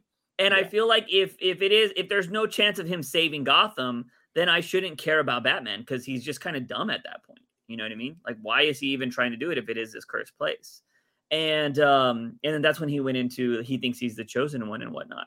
But I don't know. I, I like to view Batman as he's made his choices and he's doing everything because he chooses to do so. And Yeah. that's his his will is what drives him to try to save everybody. I I uh, went on this spree, which is uh what I've been doing this week, Clay. So I've been going back and I've been downloading a lot of the books that we thought were really awesome that had one shots that were either one shot stories or were in other books that we thought were really awesome. I completely forgot that Killer Moth version. I thought it was in an Urban Legends. It wasn't. It was in a No, villain Gotham book. Knights. Yeah, yeah. No, it wasn't. It was in like a villain's storybook where it had like Ivy on it, it had Penguin on it. It was like this one-shot villain book that came out. It wasn't Gotham Knights if I don't if I don't if I remember correctly, it was not. See, And it- I think that's the printed version, like Uh-huh. the printed, like sold as a collective thing. Because if I go to Comixology right now, go to my library, Uh-huh. and I go to, I think if I sort this, You're talking about the type- the series Gotham Knights that was like digital, right? Only? yes, I Gotham Knights as in N I G H T, not K N I G H T. Yes. The Yeah. one we were covering on this podcast for a while that gave us the Joker social media story that was really Yes. good. Yes. So I'm looking at it right now. uh-huh. It is a uh it's Gotham, it's Batman Gotham Knights number seven. interesting. That's not how I downloaded it. So it's they must have repackaged it, maybe. But this wasn't, it's not a, a graphic novel. You know, it's not a collection of it. It was actually something that they released that we might have covered, we might have not covered in this show. because I remember this cover. And so I was like, oh, wow, it was in this? Because I thought it was in Urban Legends. Well, wait, was it the villain of the uh, like like not Maybe. villain of the year? But, Yeah. but it was all Batman villains. Is it the one with the Dan Mora, uh, No. Penguin I don't think Selina so. story? Okay, Well, no. Oh, you know what? I, I think DeVito was in that too. It was in Yeah. that one. Yeah, it was Yeah. that one. The DeVito. Yeah. Yeah. So the Mothman was in that. So, anyways, I downloaded that for that particular story because I didn't, everything else in there is kind of garbage, in my opinion. But I downloaded that. I downloaded the Joker, uh, course, Carpenter story, which is still fucking gold. I went back and read it. like, got a Well, because the funny thing too is he shoots a civilian who's like, he's got a gun, and he shoots the civilian. And then the dog's still alive. He's like, the dog's got a gun too. And then he shoots the dog. Like it's so fucking great. Um, and then anyways, so I downloaded that, and I was downloading a bunch of these different uh stories this week because I oh, and, and one of the things I had downloaded previously, I started reading some of the stuff that I had a while back. I just read a Tom King short that I completely forgot existed was when he tries to save the priest in the burnt down uh church. Do you remember this story? yes, So I completely because Mitch Gerads drew this, and I was like, man, this was a, such a good short story that I don't even think we really even talked about much if we did, because it, it was nice to see that it was Batman trying to save somebody, and it was this priest who ran into a burning building to save kids. and the building collapsed on him. And then it was him and Bruce kind of just talking. Like Bruce takes off his cowl and he's like, You're gonna die here, father. He's like, I could try to come back. And he was like, Don't leave me. Like, I don't want to die alone. And Bruce is just kind of breaking down. Like, he's like, I was supposed to save you. Like, I'm I'm worthless. Like, I'm not good enough. And the priest sits there and tells him, he's like, No, like you, you were here to hear me out and I'm not going to die alone. Like that is good enough. Like you need to understand that you're not going to save everybody. And it's those little stories. We talked about the Dan Mora's story too, yeah. about where that one guy was drunk and he saw Bruce Wayne's face. And then he was just like, oh, yeah, I know who Batman is. Like it's fucking crazy. Uh, those are the little stories that I think are really great. And I've mentioned this on this podcast before that I want to I want to try to write like small stories just to kind of go back and look at some of this stuff. So that's why I started downloading a bunch of shit. Actually, did some writing this past week. I've been we've been getting a lot of questions. Really? Yes, we've been getting a lot of questions about what would you do with this character? What would you do with that character? How would you re-envision this character? So I decided to pick a character. I'm not going to say it on this podcast, but uh, decided to pick a character and give a shot at uh, trying to give them some type of origin kind of like the Mothman story or something like that. So it was interesting. It was fun. I came up with a bunch of shit. I downloaded all these photos to kind of reference and stuff like that, and it was it was nice to write again. So um, that, that was kind of cool. It's kind of what I did nice. this week. But moving on from that, there's before we go on to viewer questions, there was something that Tynion said this week. It came out. Uh, Raphael posted one thing. He was like, "Yo, we have confirmation." It was confirmed that he was told to get rid of Batcat. So 100% confirmed that DC asked him, get rid of the love romance stuff. Now, Tynion also said he was like, the romance stuff is nothing that ever connected with me or made an impact. So I was happy to get away from it. So I how do you feel about that one in general? Like again, I always go back to if you're a creative writer, you could have got it out of this in a creative way, even if you don't like it. True also, I think it's also kind of really shitty to just say that on a public forum. Like, yeah. While also acting really buddy buddy with all your other writers, including Tom King. Yeah. And then being like, oh, yeah, it wasn't interesting enough for me. Yeah. Well, he said, he said the aspect of the romance wasn't impactful for him. So it's not like he didn't think the story was interesting. Dude, you know I have to be a villain, right? If I ever become a DC writer. Like I automatically have to have a persona of a villain because I've shat on everybody. So oh, yeah. I'm just gonna go into it, and and I'll say this right now on the podcast right now. So if anybody finds this out and they're like, "Oh, it's all a, it's all an act," dude, I think sometimes I think drama could probably make the comic book interesting a little bit more interesting. The comic book scene. you know, it makes everything else interesting, right? Everybody else fucking dives into drama and whatever. Like if some people would be like, "Oh yeah, this guy Juju, he said this about Scott Snyder," and like, "Oh my god, blah blah blah." Because here's the thing: people are either gonna buy your books because they're like, "Oh yeah, they like your writing," or because if, if they're like me, there's sometimes like where I'll hate somebody, I'll be like, "This person sucks," and then I'll read their stuff or I'll think stuff, I'm like, "Man, they're actually good." Like I can't I can't hate on somebody that actually got some good shit. Like this is this is my problem. I'm hating to hate, and then I'll change my tune. But um, I think sometimes a little bit of drama can to make some things interesting. But uh, yeah, I feel like I, I, would be a villain if anybody's like, "Oh yeah, he said all this shit." I'm like, "I did." I was like, "Sorry, that's what I did." I was a fan then. But as far as Tynion not really seeing that aspect uh, as interesting, as far as the romance goes, like I I I don't know if it affects me as a reader, mm-hmm. but like I have to ask how was anything that you came up with more interesting than that? Yeah.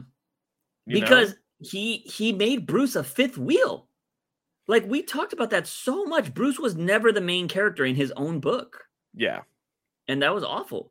And and I and he, said and he created a character that knows all crime that is going on at the exact same time, but also knows how to solve every crime before mm-hmm. it's committed. And like made this OP character that is basically God, but not yeah. treated as such. Like it's yeah. And then he made another OP character. He made an OP villain that was really interesting to only be killed by the Joker to try to make the Joker more interesting. Then he made a cybernetic character who knew everything that was going on and who knew Bruce's Wayne's identity immediately and Bruce just kind of reveals himself to her to for shits and giggles because like, oh yeah, you know who I am. Oh shit! I Remember forgot that? Yeah. And then he made uh, you know, this random kid off the street who was able to fight a bunch of uh of uh, jokers and destroy the Batmobile. Uh, let's Yeah. not forget about that. Like he he made a bunch of characters that could have been great but turned out to be shit. Yeah. So like, so I just want to know. I mean, I just want to say this, Tynion, because I know if if I am having to be the villain in the future, your run wasn't impactful for for me. So if I end up killing a lot of your characters, it's not because I have anything against you. It's just the run wasn't impactful for me. Just want to say that. But that's not the one thing I really want to talk about when it comes to Tynion, because I think he said something even more dastardly, and I don't want this to be a thing, and I can see it becoming a thing and I fucking hate it. And I've said this is the one thing I don't like that Geoff Johns did. Geoff Johns made the three Jokers thing. Yeah. Tynion is now talking about a three Bruce Wayne thing. And I don't like See, this. I didn't. I didn't see this at all. Like, I what is posted he it in the Discord. referencing? So this is the comment. Somebody says, um, what do you like? What do you prefer? Like, what version of Batman do you prefer? I think was the original question. Let me see if I can click on it and if it pops up. Uh, let's see. So he's this person on Twitter says, Do you believe Batman is the mask or is Bruce? Or is it like a meet in the middle situation? Did that conflict play into the creative process when working on your runs? Uh, by the way, I love your Batman work. Uh, I reread it constantly. This person doesn't have good taste. So oh, okay. uh, so he's he's saying, I've always liked the three Bruces answer. Both the public Bruce Wayne and the public Batman are masks. yes, Batman in the cave in costume with his cowl down, talking to Alfred or the family. That's the real Bruce. is stupid. What? in my opinion. That's Batman. That is Batman. He's saying that there is a third Bruce just because Bruce takes off the cowl, I but no, he's still in the bat suit. he's saying the fighting the crime Batman is a mat like oh that's Yeah. not real. Like Yeah. he's only doing that just for show. Yeah, Like as if to say, hey, saving the world is not important to him. yeah. What? Here's the even stupider thing about this is the biggest theory and the biggest fanfare that people have loved because he's using Bruce Wayne here, which I think is dumb. It has been pretty much, I think, universally agreed upon that Bruce Wayne is the mask. Yeah. Bruce Wayne died in that alley when his parents died. And that is when Batman was created. Granted, he wasn't doing the training or anything, but the, the idea of Batman, the idea of I never want to have this happen to anybody again in Gotham or even the world. That was his when his mission started, was when his parents died. I have always viewed that. I think Bruce Wayne died in that alleyway. So Bruce has always been a mask, whereas Batman is always Batman. So when he does the party boy, playboy shit, that is a mask. But Yeah. And like especially with Selina Kyle too. Selina's she's Catwoman. Selina is the mask. And I think when they are Bat- Bruce and Selina, they're still Batman and Catwoman to each other. They always love each other. They know each other as Bat and Cat. That is it. It's not Yeah. Bruce and Selina. They use that in real in real life or whatever, but they are always those two characters. And so I think this idea of just because he takes the cowl down and talks to Alfred or whatever is stupid. I think it's just a dumb thing that this is the one thing that I, I really dislike with a lot of this, and this is goes throughout a lot of the world, is I feel like a lot of people want to be known for something, so they'll reach on shit. Like they want to be very different, and they'll. I mean, th- this is the same guy who said, "Oh, well, uh Ghostmaker is Batman Sasuke." yeah, Like, remember that Yeah. shit? Like that was stupid. it- it's hush. If anybody was gonna be, it's a hush. Like it can't be that. It's just because he was trying to make a fucking anime out of Batman. Yeah. Um, yeah, I don't like when this happens. I don't like when writers try to change th- the when you have to talk about it, it doesn't work. Kevin Smith, I've never heard Kevin Smith talk about that book he wrote in that detective run. That's another book I downloaded this past week. Was in Detective 1000. I've never heard him talk about it, but we talk about it all the time because it fucking added to the Batman mythos, in my opinion. Like, I Yeah. think that was fucking great. And I think, um, you know, it's kind of like what Tom King says, right? Like the the the viewers or the readers are what's going to make something canon. Um, so when writers are out here spewing all this stuff, like I I just don't believe it. I, I view that for everything too. Like I've talked about when the MCU, right? Like a lot of the directors are like, no, actually, uh, this happens and that happens and blah blah blah. I'm like, no, it didn't happen in the movies. It doesn't count. Same thing with the books, in my opinion. Um, yeah, I want to talk about the three Bruce things. Um, if you guys are going to start hearing that, or if people are going to start going off on that and starting being like, oh yeah, well technically there's three Bruce. I'm going to be like, you're fucking dumb, because there's one Bruce Wayne mask, and that is it. Batman yeah. is Batman. That's it. Um, so I will I will die on that fucking hill. But let's go to viewer questions now because we have a bunch of them. You guys hit us with a bunch of comments in Discord and on the YouTubes.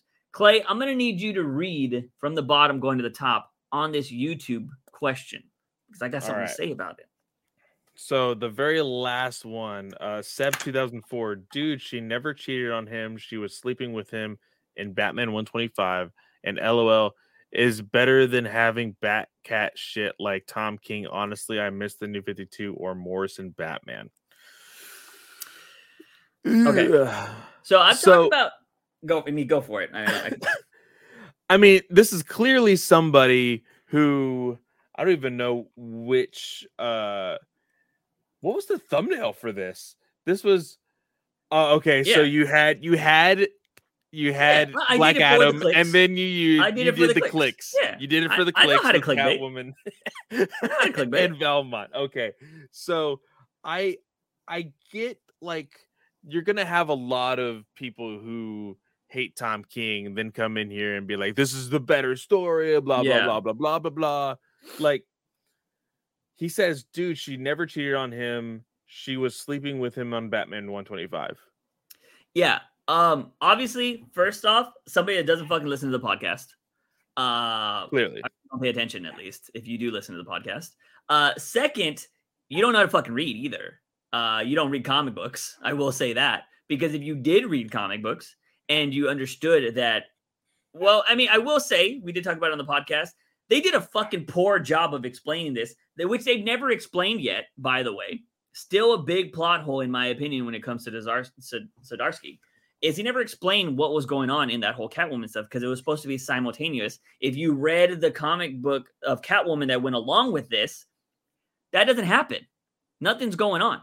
This first kiss is their first interaction of possible cheating or whatever. Now, granted, I have said Bruce has kissed Talia.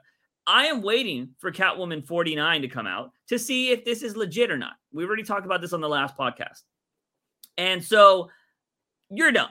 Like you're not you're not reading anything. And it doesn't surprise me that you miss New 52 or Morrison Batman because everybody that hates Tom King says that shit.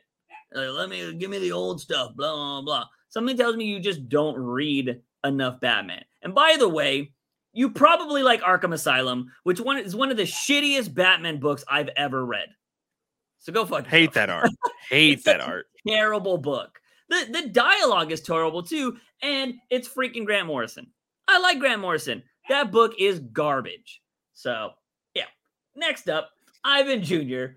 Yo, what's up, guys? If you guys uh, are James Gunn right now, what would you go into start? Uh, how would you go into starting the new DC studios? What would be your first move? well, we talked about this a lot in Discord.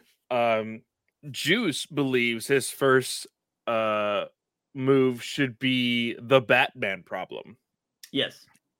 I believe that James Gunn's first plan of action is to set a hard line of continue, reboot, or soft reboot.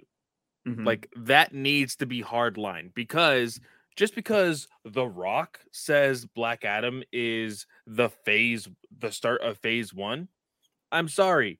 James Gunn is your new daddy now, Rock. He gets to make the decisions. Yeah. He gets to say if it's phase one or if it's the last movie of the DCEU. That's just how it's going to be. I'm sorry. Yeah. Um, I think he needs to set that hard line. And then right now, he should be planning out his first phase. Not necessarily saying that it's a reboot, but saying, hey, these are the next six films that are gonna continue this DC universe.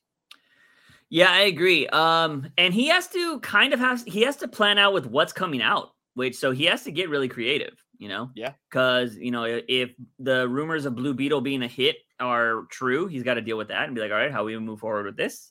How do if people are really liking the Flash, how do I build off of that? So he has to be really creative in his writing. So that's definitely going to be his biggest thing. But yeah, my my number one thing would be getting the Batman problem fixed. Because if Matt Reeves is going to take four years to make a Batman film every single movie, that's the next what fucking three years? I mean, next fucking seven years. It's going to probably be working. Um, my math's Yeah. totally wrong there, but you know what I mean. Like it's going to take forever to, for those movies to come out. And I was like, do you really want to go every seven years of getting a Batman film or some shit? I don't want to do that. And it's not even a Batman that can play with the other friends. He's a lonely Batman that Yeah. fucking spies on Catwoman. Like it's you know he needs to be able to hang out with Superman and Wonder Woman and all this other shit. And I think that's what people want to see. Like I want to see the Trinity on screen. I Yeah. it- that was hype when he Zack Snyder did it in BVS, but I want more of it. I want them to fight something together besides Doomsday that Batman can actually look cool fighting in. You know what I mean? Yeah. Not these super powered things that like oh or have him do something. Have him fucking drop the watchtower from space. You know, have him do something cool. Which I'm hoping we'll get some of those scenes from James Gunn or whoever he puts in place. But that would be that would be the thing I'm gonna do, especially if like it is true that Matt Reeves is gonna be able to do whatever he wants and James Gunn has no say so in it. He'll be like, okay, that's fine. You do whatever you want. I'm gonna also create the Batman universe over here, and you're just gonna be your own gritty shit. But we're gonna make a comic book version of him over here, and just go with that. I wonder if James Gunn does have the option to be like, you know what? Actually, I think James Gunn would be smart enough to be like, okay, look, we already know Matt Reeves is going to play with the same old characters that everybody knows about. We're going to bring in more obscure Batman villains, and they're going to be the villains that Batman goes after in his movies in the DC universe. I think that'd kind of cool. So then it gives you a reason to watch both if you want to see certain villains. Yeah. So I think might cool. I would be like, you can't use Clayface. Uh, I would tell that to Matt Reeves. Like, you can't use Clayface. We're using him over here with a CGI, and we're gonna make him look good. You know, he's not gonna be this realistic Clayface person you're trying to do. You know, Man, I hope Um, so.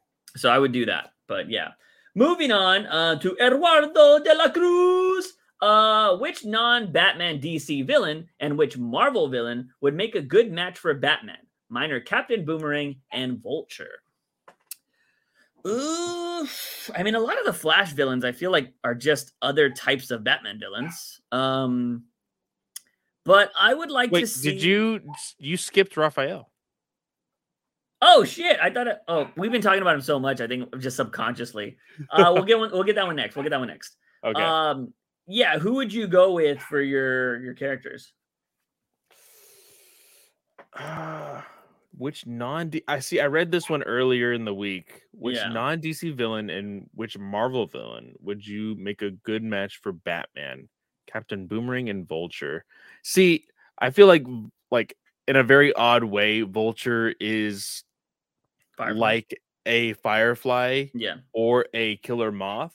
mhm, Like because the Killer Moth story we talk so much about, it's an older gentleman Yeah. and he created this moth costume. Same thing with Vulture. A lot of Spider-Man villains are just Batman villains. Let's be real. Let's be yeah. real. Catwoman is Black Cat. Um, all that kind of stuff. I would probably give so hmm this is interesting. So I want to see. non Batman DC villain is probably going to be harder than finding a random It's Marvel so villain. hard because a lot of his he has so many villains. They branch out into other genre, other characters to fight. yeah. which is so crazy. Um, I would say I would like to see him against Kingpin. I think Kingpin would be really cool mhm. as a character, but also just because I kind of want to see it in a, a better told story. Uh, and he's not a villain, but I mean, Batman would see him as a villain. Punisher. So, because I, I know we got that in the crossover, and he Yeah. beat his ass, if I'm not mistaken. But um, I would like to see a real story about it. You know what I mean? So I'd be okay with that too. But as Um, my non, I feel like going to the Flash villains is so easy because they're also kind of like Batman villains. Captain Cold, Mr. Yeah. Freeze. Um, You know what? I just to just to see if somebody could make it work. I don't think I could write this story personally, but I'd like to see him go against somebody like one of Wonder Woman's villains, like Ares. Like, how would he take on Ares? The god of war. Yeah, you know, like something ridiculous like that. Um, because like I, I would love to go after. I mean, I think if he went after somebody like in Superman's villain, I mean, he's went against Lex before. I feel like, but they're both humans, so it's just like a battle of the minds, you know. Um, but yeah, I don't know. I, I do feel like the DC villain is a lot harder to do. Yeah. But um, yeah, I'd like to see a matchup I haven't seen, like an Ares or some shit like that. That's what I would go with. So I don't know if that'd be a good story, but I would say Toyman, Superman's Toyman okay. villain, um, would be the one to go after Batman. And as far as Marvel villain, uh, that would It's- be too wait, easy. I was I was legit about to say Green Goblin. Um, Hasn't Batman fought Toyman before? I don't think so. Wasn't that in Adventures? Did we read that? Because remember he- they were fighting That was- robots that were fake robots. Was that Toyman? That was Superman Adventures, but Batman No, wasn't no, no, involved. No, no, no, no. I'm talking about the the comic book. Remember when Superman was gone and missing, and Batman was fighting like oh no, I think it was Lex Luthor that was behind it. But was he not using Toyman? He was using robots. But remember the Gray Ghost episode when there's toy bombs that are being blown up? That's Yeah. not Toyman. It's just a random guy. Yeah. Okay. I don't know. I thought that was Toyman. But yeah. Anyways. So I was legit about to say Green Goblin, but that's too easy of a pick. Um, Hobgoblin. um, I would probably say.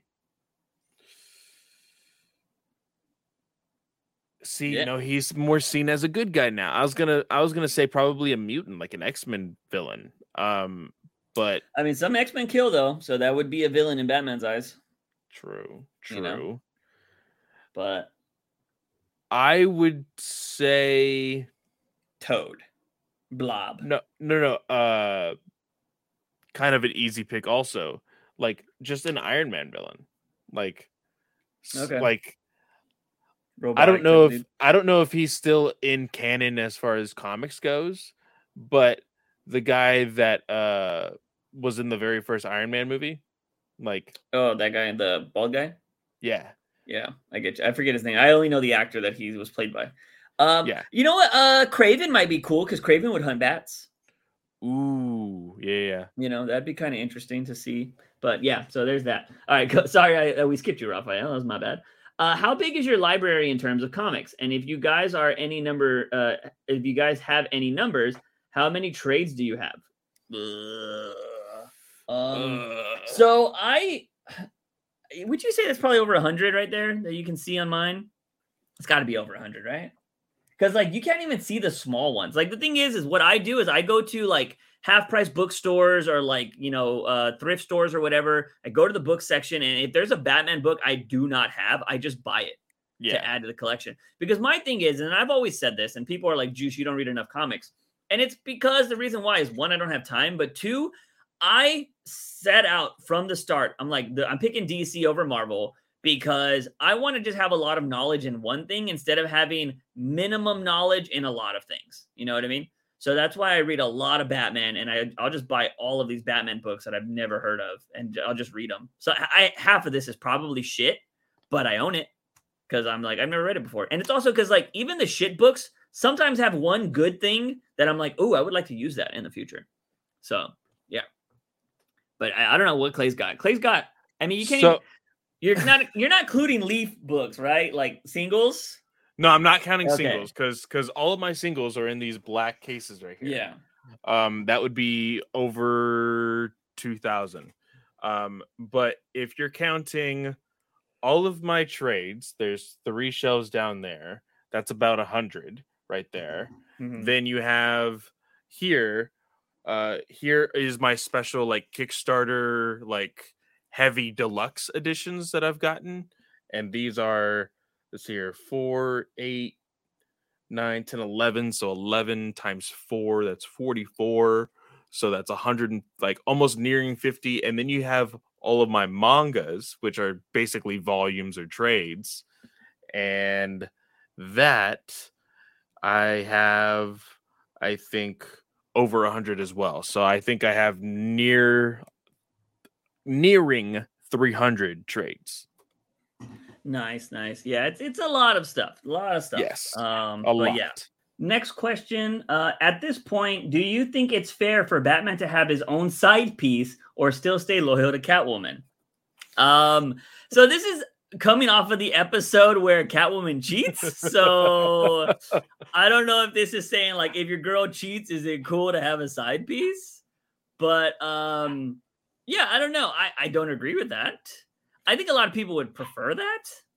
I guess. I I think a lot of people would prefer it. And I think for me, one thing that I've always missed, and I thought we were going to see a little bit more with this run with uh, Chip Zdarsky, and he kind of just pulled a fast one with his first issue, um, was seeing more Bruce Wayne.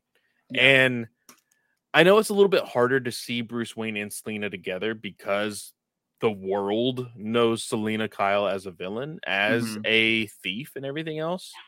Um, so I'm not entirely sure how that still works. You know, I I think if anything, if you were to ask somebody in the magic realm, like, hey, I know magic has a cost, but if you could erase the memory of like who Catwoman is at the very least, not necessarily her crimes, but like just erase the fact that everybody knows her secret identity, then boom, you're good again. yeah. Um, but like, I think people want to see Bruce Wayne in the tux with women around his arms. Like, I Yeah. think that's what people want, and I sometimes miss that just seeing the persona of the playboy type, or yeah, the playboy type of philanthropist. Mhm. But like, I right now I can do without it until they solidify what the hell he's doing, other than just being Batman. yeah. You know. So here's the thing, and this could just be me getting older, me spending so much time on the internet, or me, my dog is going crazy right now. Um, I give him a treat. Just be quiet. Um, but no, uh, I so much of like guys with girl, multiple girls on their arms and all this stuff is fake. Is very fake. Uh, the internet has proven that, and it is all for looks and all that kind of stuff. And we've seen enough of that. And like, I don't know. It would be interesting because I know Clay said that a lot of people understand or view Catwoman as a thief. We have had multiple stories where Two Face has become a powerful person in Gotham again after being a criminal mastermind empire builder. You know what I mean? So, like, just seeing Selina as a thief, I don't think matters anymore or is that big of a deal. And here's the thing I think having Bruce Wayne show up with a dime piece like Selina Kyle is good enough for the Playboy persona. You know what I mean? Because now you can do like how they do with like DiCaprio or remember when Clooney never got locked down and everybody's like, who's going to make an honest man out of Clooney? Like that used to be the thing for the longest time was Yeah. who is going to finally marry George Clooney because he's the most handsome man, everything. And it was always like, you know, they would ask the woman, like, oh, you know, how's it going? Like, is there gonna be wedding bells? And he'd be like, oh, bitch, don't don't say it. What are you what are you doing? like, but everybody that was with Clooney, like everybody's like, who is this woman? Who is she? She's amazing, you know? I think if you had that with Selina, like you could have one people, if you go to these parties and have Bruce interviewed, be like, Bruce, why has like why Selina Kyle? A lot of people are questioning if she's this and that. And Bruce could get mad, and you could have Selina kind of hold him back and be like, Look, I've stolen a lot of things in my time, but this time I stole his heart, or some cheesy bullshit like that that tabloids would eat up, right? Or you can kind of talk about how Bruce it the reason why he supports like Arkham Asylum is he's like I'm for rehabil- rehabil- rehabilitation or whatever, right? Like Selina has done some bad things and whatever. The I think the main thing that would matter or you would have to do if you want that to happen is there would need to be a storyline in place to show that Selina's not Catwoman anymore. You know what I mean? Kind of like how Bruce lets people like he's had fake interactions where he meets Batman, you know? so people don't question if he's Batman. You would need something like Selina Kyle be like, I used to do that, but I don't do that anymore when she's still secretly doing it. You know what I mean? Yeah. And if you've read the synopsises for the next upcoming Catwoman books, it looks like she's going to be in jail and there's still going to be a Catwoman. So that's a thing. So you could have something like that. So I would I would love to see more Selina and Bruce because here's the thing. There have never been Waynes in DC in Gotham anymore. So how great do you think the city would feel if it is like Selina Kyle Wayne? You know what I mean? Like the Waynes are Yeah. back. And then you could run that story. And I think that would be kind of cool. That'd be something better to use. And then you could have people be like, How did you pick this one woman, Bruce? How is it Selina Kyle out over everybody you've dated? He's like, ah, blah, blah, blah, you know? Because if you go, I've been watching the animated series too lately. I just throw it on in the background. And dude, the way Bruce is around Selina in that show is so good. Like, you know, he could have anybody he wants, but he's so infatuated by this one woman. And like, I think if you write it like that, it just makes sense. And I don't think anybody cares. And in the animated series, I want to point out, she got caught. She got caught. She got arrested. And they were like, You're going to have to do this. You can't be Catwoman anymore. And there is literally an episode where Scarface pays her to steal something. He's like, I need you to steal something. And uh, she's like, Okay. And that's when this whole thing comes back around. And you kind of see that. And I think it's uh it's really good stuff. And uh I, I would want to see that in there. But no, I wouldn't want Bruce to have a side piece. It's either he's single or he's not. Just fucking make it happen. Like it doesn't matter. If you want him to go around fucking a bunch of people, then don't have him in a relationship with Selina. But make that fucking clear. That's all I gotta say as a reader. Um, all right, going from there. Uh, let's see. We have Ethan who just says yes, and Tobey will be the Damien Chazelle's Babylon, and he will he was in No Way Home. Okay, cool. I guess we were talking about Tobey. Yeah, because we were talking about like DiCaprio and the you know DiCaprio Batman or whatever, which I feel like Oh, that was right. two, Yeah, yeah, st- two two or three podcasts ago. But um, I think he just maybe we didn't answer it and he re- reposted it. I don't really know, but uh, yeah. And again, Tobey hasn't really done much. Is I think our sentiment from that. Yeah. So there's that. Uh, Jason, Jason, Todd. Oh, go for it. Who'd win in a fight, Man Bat or Firefly? Uh, I mean, Man Bat's got like that superhuman strength and can fly. And fucking fangs. Like he would eat Firefly. Now, you could say, yeah, Firefly could just set him on fire, but like, He's pretty I fast. don't know.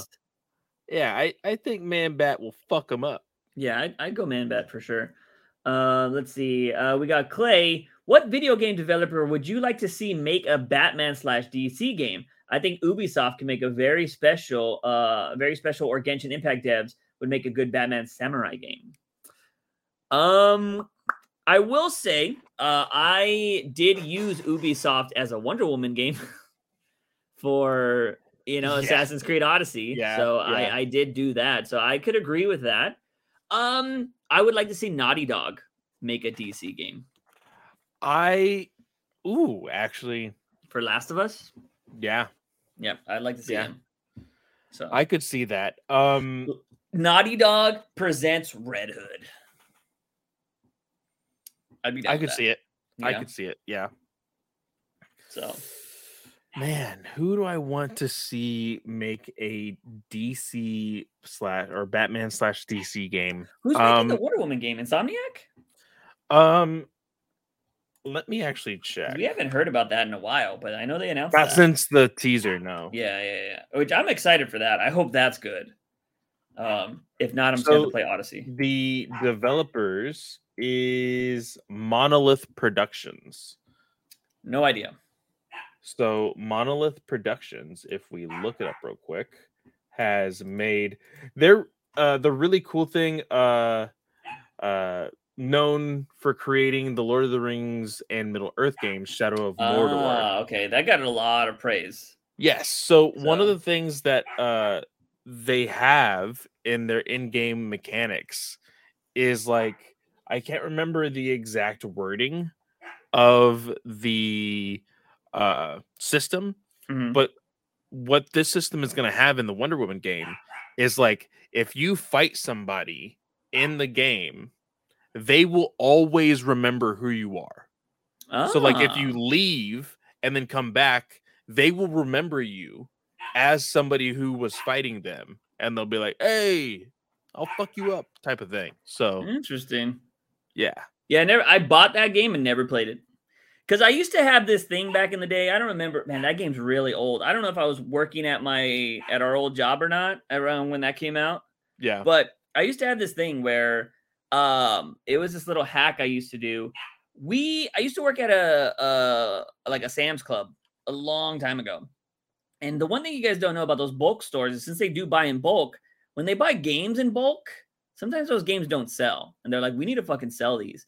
And so sometimes you could find like legit PS5 games, or I mean, probably now, but like it was back then, it was PS4 games. You could find Yeah. these PS4 games for like cheap. And I would be like, bro, what? Uh, it would be like a, a hit title for like 20 bucks. That's still like $60 elsewhere. So what I would do is I would buy multiple of these games and I would go and take them over there to the Walmart and I would exchange them because you can there's a certain amount that you can exchange stuff without a receipt. You only get store credit, but they'll be like, "All right, we got it." I don't think this works anymore because I think they got more of a sophisticated system where if the barcode doesn't scan, it doesn't count anymore. So I think they I think they cleared this patch. So I'm sorry for those. But back in the day, used to be able to do this, and I would just exchange it for better good games. and so I got a bunch of games for a while, and I was like, yeah, because I was I was dating this chick at the time too. Because they would they would get your ID though when you did this to make sure you weren't trying to pull some shit. You can only do it like two or three times, and so I'd get like friends or whatever to do it. Just get games. So I'm like, I'll let you No. But uh to answer the question, I would want Sucker Punch Games to make a Batman game. Sucker Punch Games has made Infamous, Infamous Second Son, Infamous 2, and most recently Ghost of Tsushima, Oh, which okay. Ghost of Tsushima was a gorgeous, beautiful, heartfelt, emotional, badass game that I have played in a very long time. Yeah. Uh, the way that I mentioned it to Juice was it was basically uh, uh, Assassin's Creed Odyssey and Legend of Zelda Breath of the Wild like mixed together yeah. and it's just freaking amazing. It really is. So if they were to make a Batman game, that would be pretty badass. Yeah, I'd be very interested to see like if you could do a different Batman game or if it always has to be like Arkham Knight, you know? Yeah. Like is that is that the perfect Batman game going forward? Can we get another one? Like I'm going to be very curious. Um all right, next one we got is Moncre. Uh do you think Penguin's umbrella gun would fit into Reeves' verse and would or would it be too wacky? Also, what character do you think they can introduce in the Penguin HBO Max show and why? Um I don't think it's too wacky. Do you? I don't think it's too wacky. Um, just because Reeves did introduce things like the grappling hook, Yeah. Contact lenses. contact lenses, and if you have seen Mythbusters, the grappling hook is something that cannot exist in this world. Yeah. So you can stretch belief with that. Same thing with a umbrella gun. You could very much add excuse me. You could do the flamethrower umbrella. Now the uh helicopter one where he Mhm. flies with it, that might be a stretch, Yeah, that would be too wacky. Yeah. but everything else I think could work very well in the Matt Reeves verse. Now, as far as I want to I want to clarify something real quick. Mythbusters have had some of their busted myths made plausible in the future by other people though. So Really? yes. So here's the thing. I I could be wrong. So now technically a small version of the grappling hook can't exist. But a large one can. One that wraps around your wrist can though. Because I think those guys the hacksmiths have done it. Ooh, Yeah, so did not know that. Yeah, and those guys have made like crazy superhero shit. Like, so it's really Yeah. cool. So they've made an actually working grappling hook. Also, uh, there was that one guy, I think I reacted to it, that made the spider webs. That's also like a kind of a grappling hook to swing in. And he actually went to a foam pit area and swung on it. And it's not a foam pit that it wasn't made by Twitch. So this foam pit was actually safe. Um, so like crazy shit. But um, yeah, so there that is possible. But yeah, the the contact lenses that have all the camera shit, that was wacky. You know, that was I mean, but it, it worked, you know. I was like, okay, that's that straight. But I hate how people use that. They were like, uh, contact lenses that record, and you're saying I can't get clayface. I'm like, very different things. very different things. Like, chill the fuck out. Once technology, we've been able to do crazy shit with technology, but you're also talking about a man that can transform into anything and transform into other people, changes vocal cords, changes eye color, and changes DNA basically. Like that is very far on top of technology. Yes, I think a umbrella gun would work. An umbrella helicopter would not. That'd be too wacky. Uh, but you were saying as who they can introduce. As to who they can introduce, we kind of talked about this before in the idea of like, can this be the introduction to the wackiness of the Reeves verse and into the supernatural and quite possibly like the more comic booky stuff? Um, I'm still a little nervous to say yes to that. Mm. Um, but I think that this can introduce characters such as Matches Malone. I think that you could still see a Bruce Wayne looking after Penguin with a Matches Malone and him not know about it. Uh, you could introduce possibly, I think it's a little early, but possibly a Two Face in here, maybe even a Harvey Dent. You could introduce. Uh, we didn't get to see a uh like uh Renee Montoya, but you can get like a, a Yeah. rookie, a rookie Renee Montoya in here.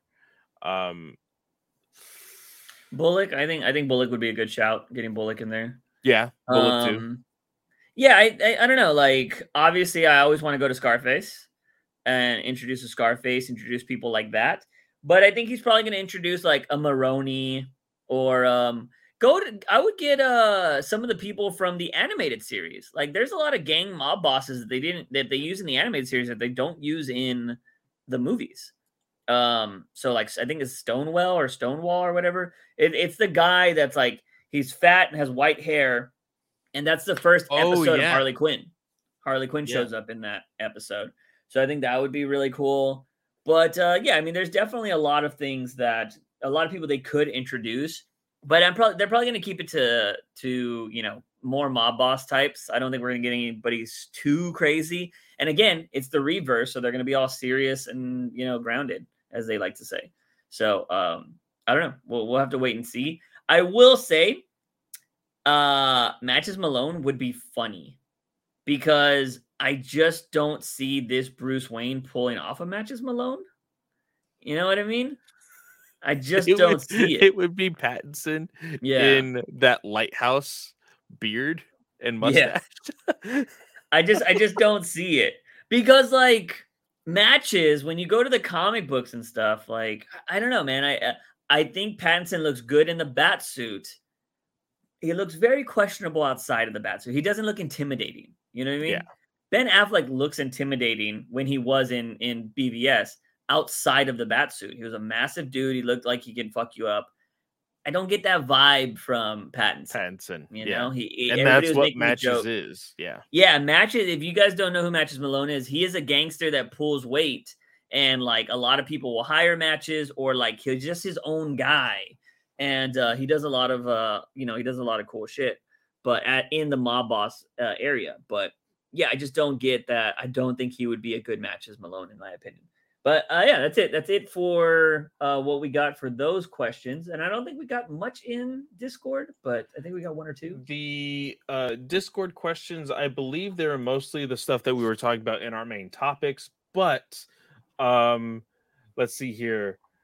Uh, Charlie did ask the NFT question. Yes, but Bats has our first question saying with the Henry confirmation uh, that he's officially back to Supes and with his statement a very small taste of to, uh, of what's to come. Do you think there's going to be an announcement of Man of Steel movie very soon, or would it be building up to that movie thing with Henry doing a much uh, a bunch of cameos before the film. What would y'all prefer? Um, I don't think it's any Man of Steel. We already covered that. Yeah. Uh, I could see cameos for now because if I'm not mistaken, Witcher has already been confirmed for four, season four and five, and they're recording back to back. Yeah, they're they're filming it back to back. Um, Henry even stated that before this huge announcement, he had to get the production's go ahead Yeah. on The Witcher, and he couldn't even tell him for what. He's like, "Hey, Yeah. I got this thing. Can you please just let me do it? It'll Yeah. only take like two days or so." Um, so like, I think whether it be that they were like, "Oh shit, you're doing Superman, aren't you?" Yeah, you're doing he said it was kind of hard to. Yeah. You know, so kinda- I, I I think that they would be cool with it. Um, but I do think if you were to put him in the suit for let's say two weeks Mhm. and just film basic cameos with the context of what the film is about or how that cameo is supposed to be taking place. Yeah, because I don't know if I necessarily like the idea of Henry being like Marvel's phase one Nick Fury of like getting everybody recruited into a new Justice League. yeah, But like, even if the cameo was, hey, you're going to be saving like this building, and we're just going to put that in this movie, hmm like, I'm cool with that, you know? Like maybe it's something on TV, or maybe you know it's something that Blue Blue Beetle sees as he's like flying over whatever. You know, it's just random stuff. Like, I think those type of cameos could work, but I don't want him to be the what everybody has dubbed the Nick Fury type of the Yeah. DC universe. What if he has a cameo? I don't think they're gonna film anymore. But what if he had a cameo at the end of Shazam where he actually tells Shazam about Black Adam? I'd be cool with that. Yeah. so because i i think realistically right now because i'm assuming witcher season four and five probably records next year i don't know if they've started yet um Yeah, I don't think they've started production on it yet. but i mean it's a good sign that they're recording back to back so that means he won't have to worry about that for a while. I don't know if there's going to be i never played the games i don't know if this is going to get a season six or whatever but that means he'll be free to record. So the good thing is is from what we understand they're going to record they're going to start writing the new movie and then he's probably he's probably tied up so he can't do anything. And i don't know if he has any other obligations besides that um Uh, right now he's doing press for Enola Holmes too, um, with Millie Bobby Brown. Uh, right now DC is receiving pitches for this would-be Superman movie. yeah Um, they haven't chosen anybody yet. They haven't chosen a director. Um, I I highly doubt we get anything on that until possibly Comic Con. yeah my comic-con prediction now is makes so much more sense Woo! Thank you, James Gunn.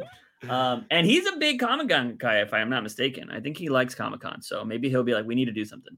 Well, I'm I pretty- think I think him being the person that he is, Yeah, I think it's smart if he's on the stage making these. that would be announcements and everything. awesome.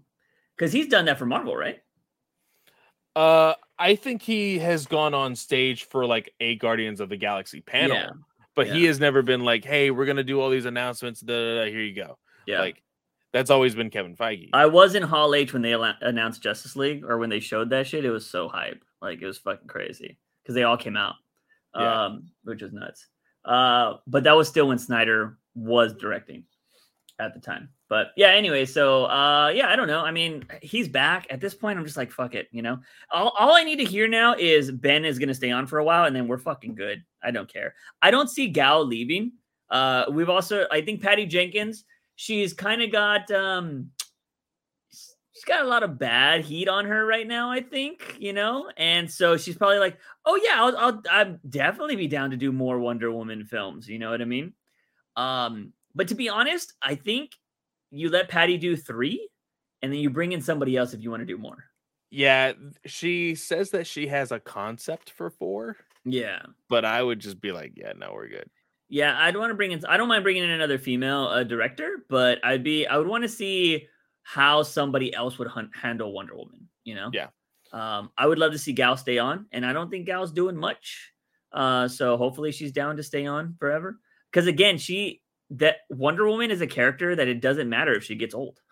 Yeah. You know what I mean? I I know that uh Gal has a Netflix movie coming out soon. Yeah. that's pretty much it. Yeah. Oh, she's got the. If Cleopatra is it even happening anymore? Oh, I haven't heard anything about know. Cleopatra. Because wasn't that also Patty Jenkins? Yep. Yeah. So I don't even know if that's happening, but yeah, there's that. Uh, we got the Ponderer, who kind of we've read one of his questions already, but he says, "How should an actor portray Batman?" Now, I'm not talking about who played Batman the best, but how should an actor play Batman so that when you see him, you don't see the actor playing Batman, you see Batman. I think this is a hard question.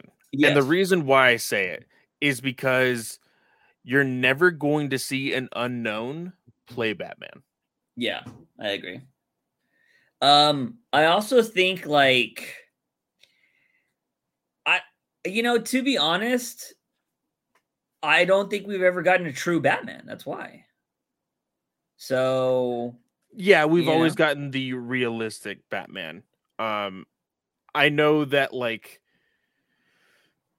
Keaton, Kilmer, and Clooney have gotten close to what the comic book is, but Yeah. like I think now with this like modern technology, with what we've seen Zach do with Ben Affleck in that warehouse scene, like, yeah. you can get there. You Yeah. can definitely get there. It's just being able to do it for an entire movie and not just like a six minute fight scene. Yeah, and a lot of people are like, Cavill is Superman, and I think the reason why you're never gonna get Batman is because we don't get the white eyes. Yeah. That's why you're you're never getting because like you can have what's her, you can have Gal Gadot dress up as Wonder Woman, and be like she's Wonder Woman, but Batman he's known for those white eyes that make him look menacing, and if we never get that, you're never gonna get the full Batman experience. And there's so many people that think that you can't act without your eyes. Yeah, which is so dumb. Look at Deadpool. Deadpool was so expressive. You know what I mean? Um, now I think a lot of people would be like, "It's so dumb that the cowl moves," but I'm like, you let that slide for every other fucking superhero that wears a mask in the MCU, and you're gonna bitch about it with Batman? Like, go fuck yourself. Because Spider Man's eyes move, Deadpool's eyes move, and let's not be. If we're gonna talk DC, fucking what's his name's eyes moved in Aquaman uh the villain. What's his face? The villain. Manta? The villain. No, the other one. The other one. The the brother. Oh yeah, yeah, yeah. his eyes moved. So like, the idea that you can't do this with Batman is baffling to me. I think it's dumb. Yeah. And also, if you don't believe that, I mean, Snyder did it with the armored suit. So, that is also true. But it didn't have expressions in it. But he's still like, you you knew he was mad when he was like, you know, you're not a man or whatever the fuck he said. You know, like go back, go back and just watch that scene in the armored suit and tell me if you can't tell Ben's acting and he's mad. Tell me that. Yeah. You can't tell me that he's not in pain. Like, go fuck yourself if you if you genuinely think that. Uh, but anyways, so I think that's it. The last question we have is from Charlie, who I didn't take this question seriously at first. He was like, "What are your thoughts on NFT comics and if you think they're the future?" I love your response. Your Yeah. response is serious questions only, please. Yeah. And he goes, You always do this, man. you always say this. And if I elaborate on it, you're gonna say that's my second question, and you're not even gonna do it. And then you you legitimately were like, Well, if you put actual evidence that this is an actual thing, Yeah. and he actually threw it out there. And, and that- I said, "Fair enough." He You know? so there is this article here um that is saying DC adds grading and rarity to NFT comics released weekly via DC collectibles. How do you feel about this? Stupid. Stupid. Because one, NFTs have already showed that they're dead. Uh article came out two weeks ago that Logan Paul spent like 900,000 or 200,000 or some ridiculous amount of money that I don't know if I'll ever see in my lifetime on an NFT and it's worth $10 now. It was worth almost a million at one point or a quarter of a million, I don't remember. and it is now worth $10 or less. That is wild. Yeah. Yeah. And um, I just don't I, I I'd rather buy a digital comic. Why would I want to buy this NFT stuff? Look, if you buy this NFT shit and it pops off in the next 20 years, hey, you know that's ego in my face. I just I I I would believe more in crypto than I would these NFTs, to be honest. Now, granted, here's the thing. We know that the market, we're in a recession and we're all this stuff. Everybody will tell you it's Biden or whatever you want to believe. And we were headed downwards anyways because of everything that's been happening. And I think because of the market, like that killed crypto, right? Everybody killed crypto because everybody was using their excess money to buy crypto and then fucking crypto died. I think when the market is bad, crypto is going to be bad. If that market fucking shoots back up like it was, then crypto is going to rise again. I think I think they're just they're hand in hand together is how I view it. And um, I think once that happens, then you might see these NFTs pop off again. But I just don't like you're you're letting Mark Zuckerberg be in control of the metaverse. Like people don't like that. They're like, dude, he's a robot. Why would we allow that? It's not going to happen. And so like Meta's dying, Facebook is like losing a lot of people, and I just don't really. I think I could see crypto being something in the future. I just don't think NFTs are going to be what they were. Have you seen that that interview with Keanu Reeves and how he like reacts to somebody asking him about NFTs? No, I haven't. Dude, no, he like somebody's trying to explain, like probably basically mansplaining to Keanu what what NFTs are. Yeah. He's like, Yeah, but I could just copy paste and keep that photo forever. Yeah. Yeah. it, it's just smart. Have you seen the interview with Keanu where he talks about how people have taken his face and made like sex stuff with it? It's the same interview. It's the same interview with Trinity? Yeah. Yeah. And he's all like, I think that's awesome. And then she's like, For me, no, thank you. and he's like, For real, you don't think that? He's, he's like, I think that's awesome because you don't have to do anything and you get paid for it. You know what I mean? I'm like, Well, you're not going to get paid, Keanu. People are just doing it. but I think it would be cool if he licensed it and he was like, Yeah, put my face on somebody's body and people can fuck me in a game. I don't care. Um, I mean, fucking why not? But uh, yeah, I think that's uh, that's funny. Yeah, I don't know, man. NFTs and shit like that are just stupid to me, in my opinion. I think you can do cool shit if you like, yo, you can buy this cheap NFT. It's the price of your ticket for a movie, and you get access to some other bullshit. Like, you know, but a lot of this is just a comic book that's an NFT. I don't care. Like, I got the NFT from DC Universe from uh when they free? were Yeah, yeah, the free one that we got. yeah. But like I don't even know how to look at it again. I don't even. Yeah, mine's in an email probably. I don't know how to access it, and I know if you lose crypto shit like that, you and you don't know your password and stuff, there's nobody. There's no way you can get it again. So it'll just be forever in the face. But like, I think me and Clay got like the same one, and I'm like, what the Yeah. fuck? How how is this like nice? Like, it doesn't Like make any sense. it was it was so weird. They were treating it like loot. Like, oh, Yeah. these are commons, these are uncommons, these are the rares. It's like, no, if it's if it's art, like, and if you're gonna treat it like these NFTs are, then each and every one should be unique in some aspect. Yeah. Yeah. So I don't know. I thought that was I don't think it's gonna work. So um, but let me know, Charlie. Do you think it's gonna be a good thing? I don't I don't think it works. I think it sucks. But anyways, that is all we got for viewer questions. Now let's move on to comic books. Now, Clay, you mentioned a particular story where something was gonna happen and then you just didn't care anymore. What book was this? Uh punchline. Oh, Was- okay. Yeah. So Let me know. Because I actually I didn't have an issue with Punchline. So in the very beginning of Punchline, she saves this dude. And Mhm. like her personality and the way she's talking, I'm like, motherfuckers, if you make this villain a vigilante, a good person, I'm going to be so pissed. And nobody for, should forgive her after everything that happened in Joker War and everything else. And then immediately after that, she like slit some dude's eye. And I'm like, oh, okay, never mind. She's not a she's not a hero. She's not a vigilante. Yeah. But then the rest of the book I just really didn't care about.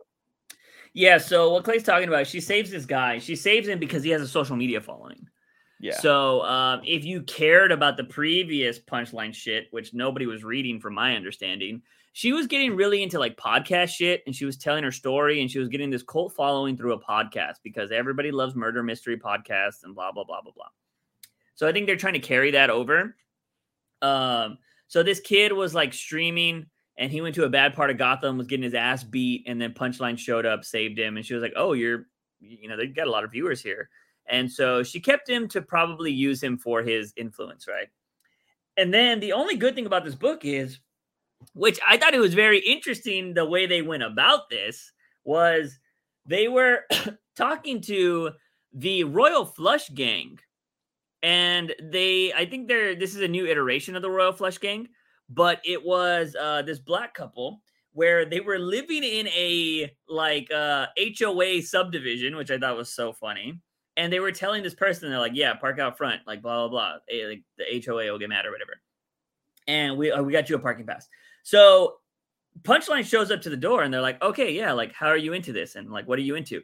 Essentially, they were setting up a fucking three way.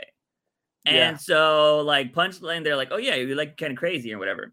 And so punchline, like, oh yeah, I just like to get down to business. And they're like, oh, we like that too. And then they kind of get ready to like fight because Punchline says some shit. And they're like, he's like, dude, I'm gonna hit you with my scepter. The chick puts on her gloves, she's ready to fight. She's like, no, no, no, I'm not here for that. I'm here to make you what you were. And then she reveals like she knows that they have the Royal Flush Gang costumes. And so she shows the Royal Flush Gang costumes. And there's this joke of like, okay, but we're really gonna need to get you that parking pass because the HOA for here fucking sucks. So like it's like this weird little thing like that. And then it's going on and just kind of talking about uh, Punchline's trying to get like some chemical bullshit for her, you know, her whole thing. There's this, I, I'm assuming this new character. I don't, I've never seen this character before. That he's working on trying to get the compounds and all this bullshit. And she's just like, yeah, figure out to do something with this guy who, who's a social media guy. And they pour something on him, so it looks like maybe he's going to be a new villain. I don't really know, but they pour something on him and uh, he's getting eaten alive. And then we kind of just see the Royal Flush Gang and like, you know, uh, she's talking about how she's selling this new drug in stores because there's no regulations right now and they don't know what's in it and blah, blah, blah. And so she's like getting everybody hooked on it. And if I'm not mistaken, she mentions the girl from Catwoman. So we do know that Catwoman is going to be crossing over with Punchline in the next issue or two issues from now. So I think they're trying to tie these together. And if I'm not mistaken, this Eco uh, is it Miko or Eco? I think it's Aiko. Um, she is the other Catwoman apparently. So I don't know what's going to happen here, but it looks like Punchline's going to move in on her territory and it's going to start causing some rifts. And this is probably how Catwoman's going to get involved. But it's also going to have the Royal Flush Gang. The cool thing that happened, and I don't know if you picked up on this because you might have lost interest in here, but Bruce Wayne was at this party. Yeah. Yeah, and so he was undercover as this different guy, which I thought was kind of cool. I kind of called it. okay, nice. In the very beginning, I was like, that kind of looked like Matches Malone. Like I, So- I was, I was just kind of throwing it out there, Yeah, and then at the very end, like you said, uh, it actually goes back to this one scene, Yeah. and uh, it's really funny because like this dude is live on his phone and he's getting these comments, and this one guy is like, "That dude looks like a cop," and so the guy goes up to him and is like, "Are you a cop?" Like yeah, being really stupid about it because if he was a cop, then you're freaking fucked or whatever. yeah, Um, but Bruce matches Malone, whoever he is being disguised as, is like, "What the hell did you just call me, man?" And like throws him, you know, off to the side, and then you see him walk away, and you see you hear Oracle, you see the bubble of Oracle talking in his ear, yeah. and you see him as like he was getting ready to go in there, leaving the Batmobile. I Yeah. thought that was kind of cool. Yeah, no, I think that was kind of cool. So, like, I like the way they're tying it into it. I mean, Punchline is what you would kind of expect from one of these side books um, that's not being pushed like really heavily. But it was it was okay. But I could see where it, it kind of dropped off. But I like the Royal Flush Gang. I, I don't mind. I'm always for people trying to bring back other characters. And Punchline, I think, has definitely fell off since the book. Like, you know, why is she not with Joker right now? Like, I don't understand that. Um, I don't know why they're still separated. I don't know why she hasn't met up with him again. But if you Because as of other- right now, everybody still thinks Joker is dead. yeah, maybe there's two of them now. Uh, you know, apparently with that book. Um, but yeah, there's that. But um, so there's not really much to say about that. Let's move on to Riddler Year One. Now, this is for all of the fans that love the Batman and think the Riddler is the best Riddler and this movie is the greatest. This was written by the Riddler himself, Paul Dano. So, what did you think of this? I've, I've seen people talking about this. They're like, oh my God, it's a tie in, it's this and that, blah, blah. Did you think it added to the character? No.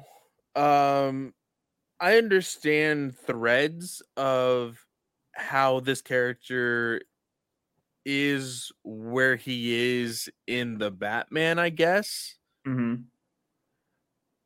But this was a very generic story. Yeah. It was your very stereotypical, not so popular, nerdy dude at work, not being appreciated for the work that he does. And that draws him to be eventually the villain that we all know and love. Like Mhm. that's very generic. And again, because of his like manifesto in the Batman, we know that he inevitably wanted the Batman to be on his side, and we see that here with like yeah. his fascination with Batman. And I mean, it's okay. I felt like the the inner monologue and the dialogue altogether was a little clunky Mhm. and a little cheesy. Yeah, I agree. I think you know we it, it's unfortunate that this is coming out after we read One Bad Day Riddler just a few weeks back. You know, which is also just kind of another origin. Um, I agree with. I think you know because there's only so many stories you can write for a villain, right? Like a lot of them are going to have a lot of similarities. They were the picked on or whatever. And I think when it comes to like if you were writing a D-list character, I think those are the, the characters that are okay to have these kind of origins that they got picked on that are generic, as you say, right? It just depends on how they became the villain that matters, I think, the most. Because eventually, I think everybody, not everybody can have the Joker origin, you know? Yeah. But for the Riddler, I think he needs something a little bit better than this, you know? Um, you could have went into a little bit more of like him getting picked on or him being like a social outcast. But here it just seems like he's being taken advantage of somebody by somebody at work.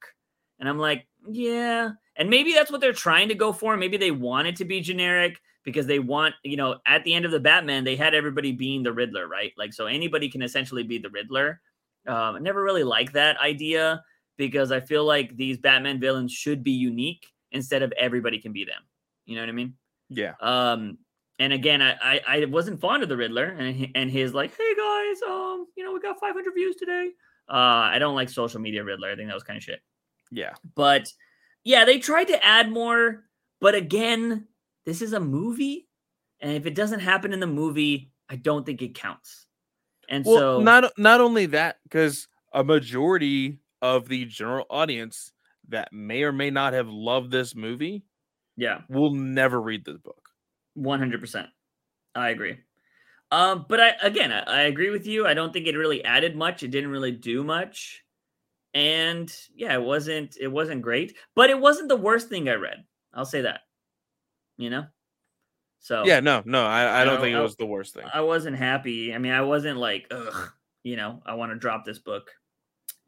But gives us a perfect segue for a book that I think it might be time to drop, Clay. I need to get your opinion on the latest issue of Ram V's Detective Comics because this book is boring as fuck. Yeah, this is Detective Comics, what, 165? yes, this is 1065. 1065, 1065, however you want to name it. I don't care about these characters. I don't care about the story. I don't even know where he's wanting to take Batman in this story because, again, just like Tynion, I feel like Batman is kind of on the fifth wheel here. Yeah. I don't want to read that story. I don't want to read the fifth wheel Batman story. And now I'm starting to realize maybe that backup in the prior issues was important for us to read because I read this and I was like, what the fuck is Jim Gordon doing here? Yeah. Yeah. Um I I don't care. I there's nothing in this book that is exciting. I don't even like the art that much. You know? Yeah, the art is starting to get kind of like meh for me. Uh I was counting the page count like almost every other page. I was just like, this is like taking too long. Jesus Christ. Like, when is it going to be interesting? Yeah. Like, unfortunately, like I told Juice, Ram V has like fallen from grace, man. Like, Yeah. I, I don't get how he went from Catwoman to this. It's so weird that some writers are so good at writing supporting characters and not the main character, right? Ram V wrote an amazing Catwoman, which is crazy because I I need to go back and look and see if Brubaker ever wrote Batman and wrote him well. You know what I mean? Um, because I wonder if Brubaker can write a Batman really well. But Ram V has shown me that he is able to make Batman boring a lot of people i think drew said he he didn't like Tynion's uh detective run which is fair. Um but i actually enjoyed Tynion's detective run. But Yeah. again that wasn't centered around batman. That was more of a tim drake book more batwoman book. And so i don't think i don't think tynan can write batman well. And a lot of people will be like well what about eternal? Because eternal had a lot of fans but eternal also had scott snyder. So it was a tag team because that book went on for what 52 weeks or didn't it? It was like a book a week or some shit like that. Like wasn't Eternal pretty long? I forgot like the actual how Eternal worked. But anyways, I don't even know if we should review this for y'all guys because it's just boring. Like there's these characters that have masks and they're trying to set up this new organization or maybe they're dealing with Talia and Batman's trying to like you know he feels old or there's like he's uh you know a step behind and it's just all boring to the point where he almost drowns and then he floats up to the ocean and Jim Gordon's there to save him. And he's also like now there's this other random person that's helping him that has no shirt. And yeah, like, apparently uh Gordon had found this individual in the Mhm. backup and now he's hanging out with him for some reason. Like I didn't care enough and I didn't like the art in the backup uh to want to even read it. Um but yeah, I'm not interested in this detective story. Like we we are still getting the inklings of something supernatural and mentally attacking Batman here yeah, with like that red being pulling him under the water or whatever. yeah. Um I I don't know what Ram V is wanting to do with Batman. Uh, he said he wanted to do some kind of an opera type thing. I was expecting something very different from this. Um, and it's not good. And honestly, I think we skim the next book, and if it's not interesting, we just say like, "Hey guys, it's done. We're not covering it anymore." Yeah. Because it's yeah, it's boring. It is boring.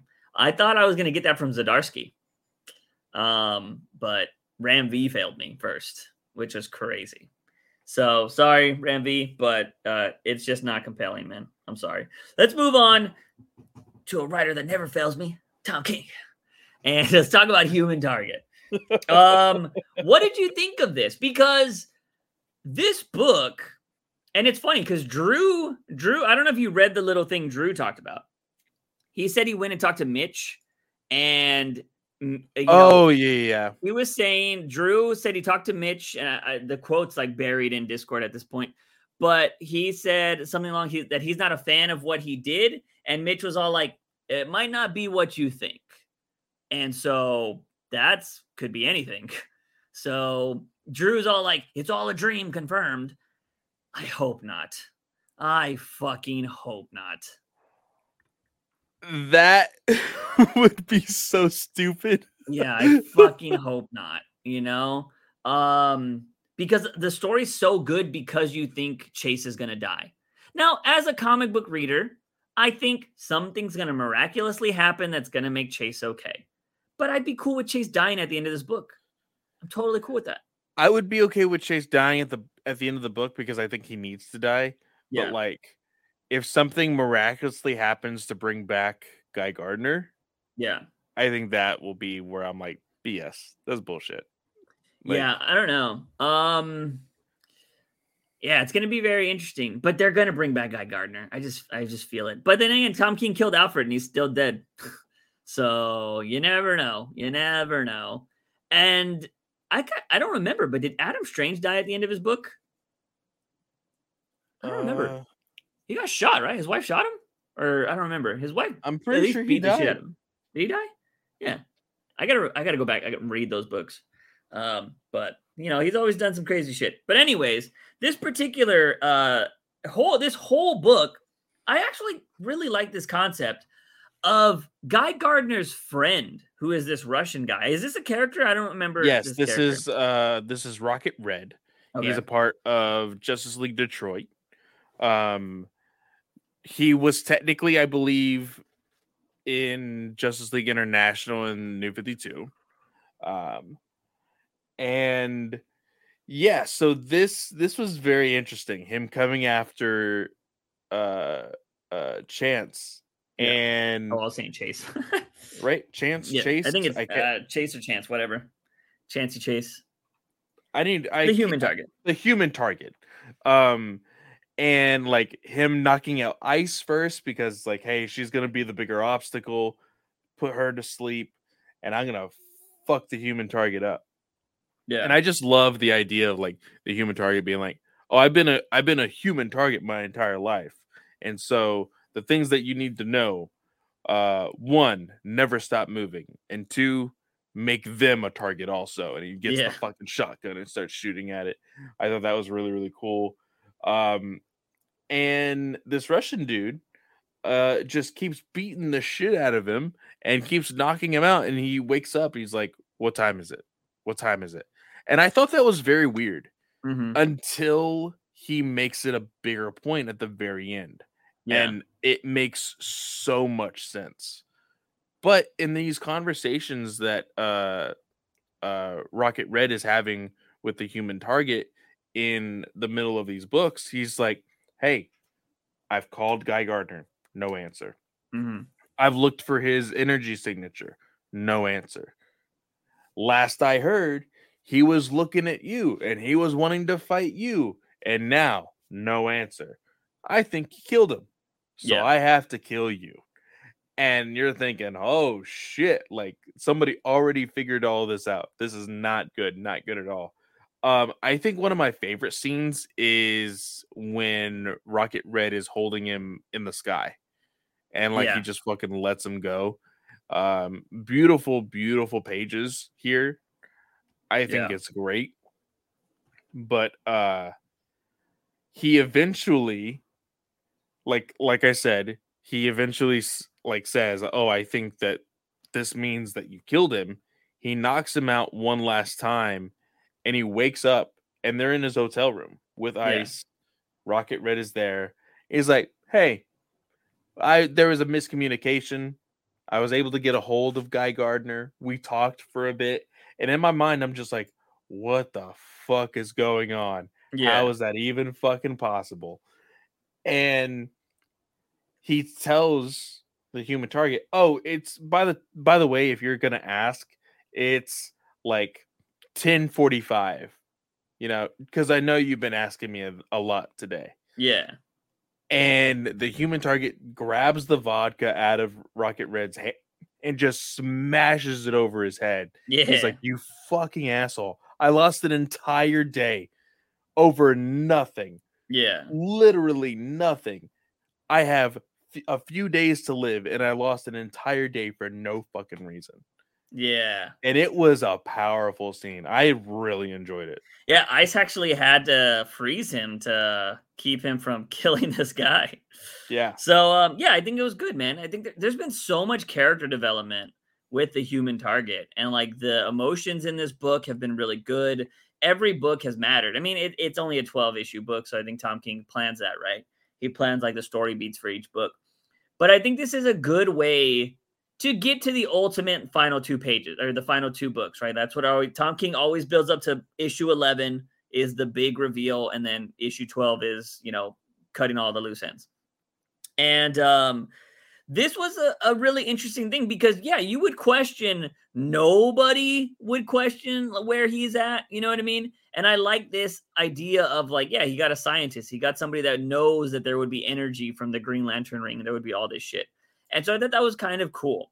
And uh yeah, showing that he Chase loses a whole day, I think was really awesome. It was a good way to show like he cares about his time and all that kind of shit.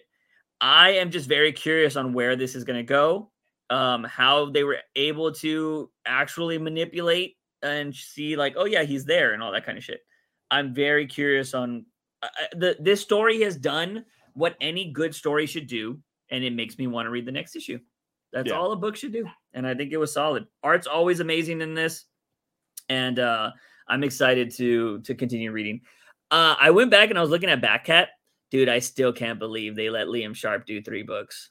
I went back and I looked and I was like, God, it's such good. I was all reading it. And then it, Liam Sharp's art. And I was like, this is so bad. And it doesn't help that Liam Sharp tweeted out recently because they've been like trying to promote the hardcover a lot Yeah. lately.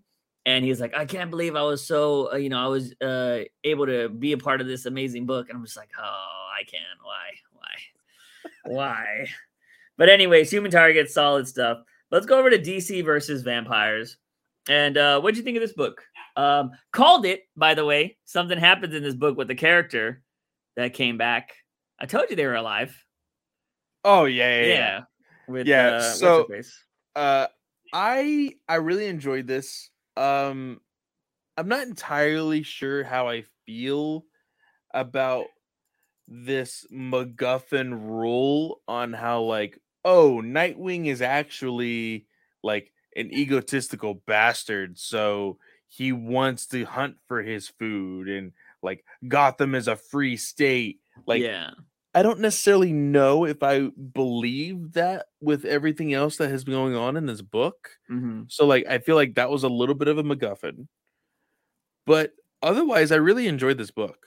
Um freaking Green Arrow pissing uh, in the sand in order for Swamp Thing to grow. yeah. I thought was hilarious. well, he made the uh, other guy pee on him. Yeah. Yeah, yeah, yeah. Yeah, And then uh fucking naked Harley Quinn. Hilarious. yet. yeah, she's like getting all ready to kill everybody. They're like, "Why are you naked?" She's like, "I just beat up the guy." They're like, "Oh, he was going to get you to get you out." She's like, "Oh, oh, my bad." And this uh, yeah, so I thought that was a lot Fucking good- Damien. Damien looked at Harley naked. He's like, looking good. Yeah. and they're like, that's that's weird. Uh, or what do they say? She's like, so gross. Uh, so yeah, I thought that was funny. And then um, you know, we have Supergirl, they made it to Australia. There's this uh crashed uh, you know, spaceship in the sand. And then at the very end of this book, we find out that like Batgirl had a plan this whole time, and it was to light the sky with the bat signal and this bat signal was to let it was UV UV lights or whatever. So this hurts the the actual vampires. So there's a bunch of these across the city, and all of the Bat family and friends start lighting these up, and they all point them towards Dick Grayson's tower. So he's like cowering because he's like, I can't be fucking touched by these lights. And I thought that was kind of cool. I also like that we finally get to see a lot of the other Bat family. You know, they're still alive. I like that Signal. Signal's got like an OP suit for this. He's got fucking Iron Man beams coming out of his chest for these light and shit, which I think is kind of cool. Um, but yeah, I like that a lot of the Bat family is cool. And I love this idea. I just love that ending shot of all the lights pointing towards the tower. And like, you know, Dick Grayson's like cowering. He's like, fucking shit. So I, I kind of like that they're they're hopefully gonna get the better of him.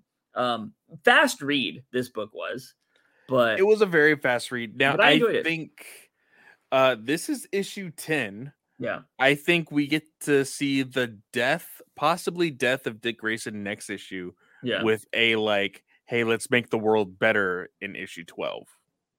Yeah, for sure. I do not want a sequel to this. Are they already planning a sequel? I don't want. I have not seen it yet or haven't heard anything.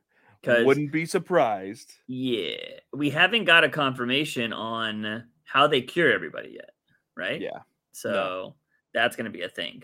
But uh, let's move on to the final book of the week, and it is something we've been waiting for for so long. I read this book a few weeks back, as I always do, and it is Catwoman Lonely City. This is the climax. This is the ultimate. We get to see what's in the cave. We get to see what she's been fighting for, why she's been pulling this ragtag group of people together to see what Batman wanted. We finally get to see how Batman died. Yes. Overall, did you think this book stuck the landing or did you not like it? I think I think this book stuck the landing, but it could still have a better ending. You know, Okay. like I feel like it, everything can still be developed to be better. Yeah, in hindsight, you can always In hindsight, better.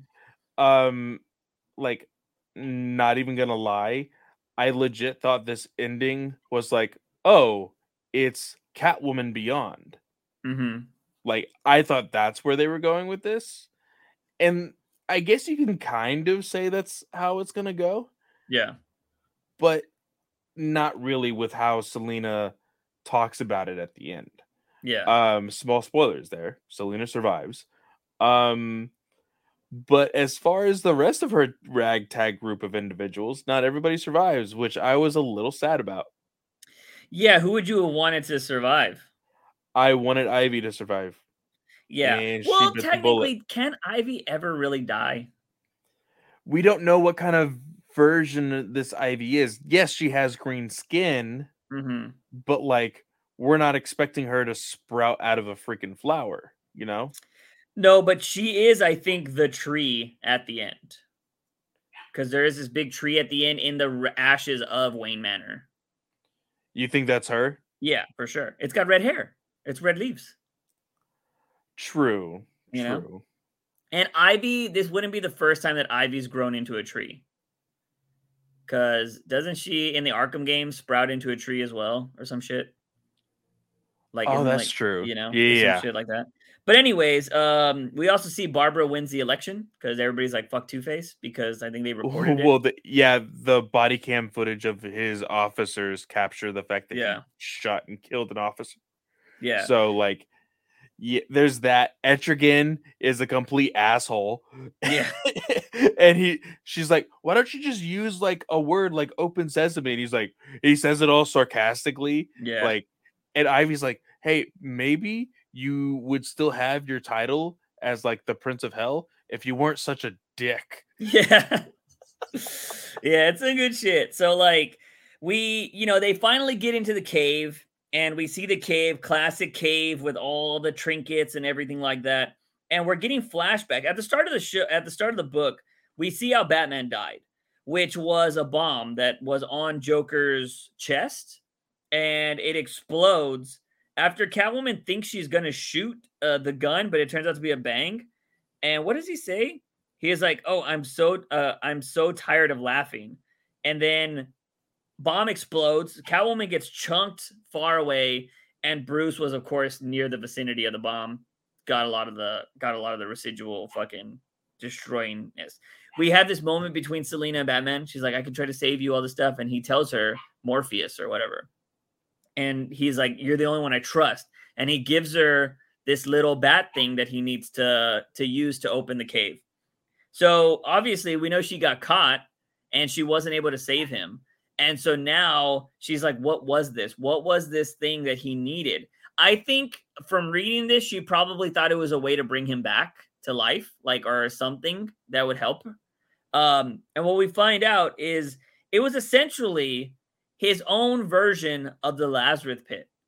But, and he tested this out on Alfred when Alfred was dying Yeah. and Alfred got all his he got his strength back and he was all awesome only for a week and then he like aged drastically. And apparently for this whole week Batman wasn't Batman and he was like we don't know when it's going to happen and I don't want to be out there. And he's like I'm tired of holding you back. Like you need to go be Batman. Like it's what it's who you are. And Alfred dies later that night.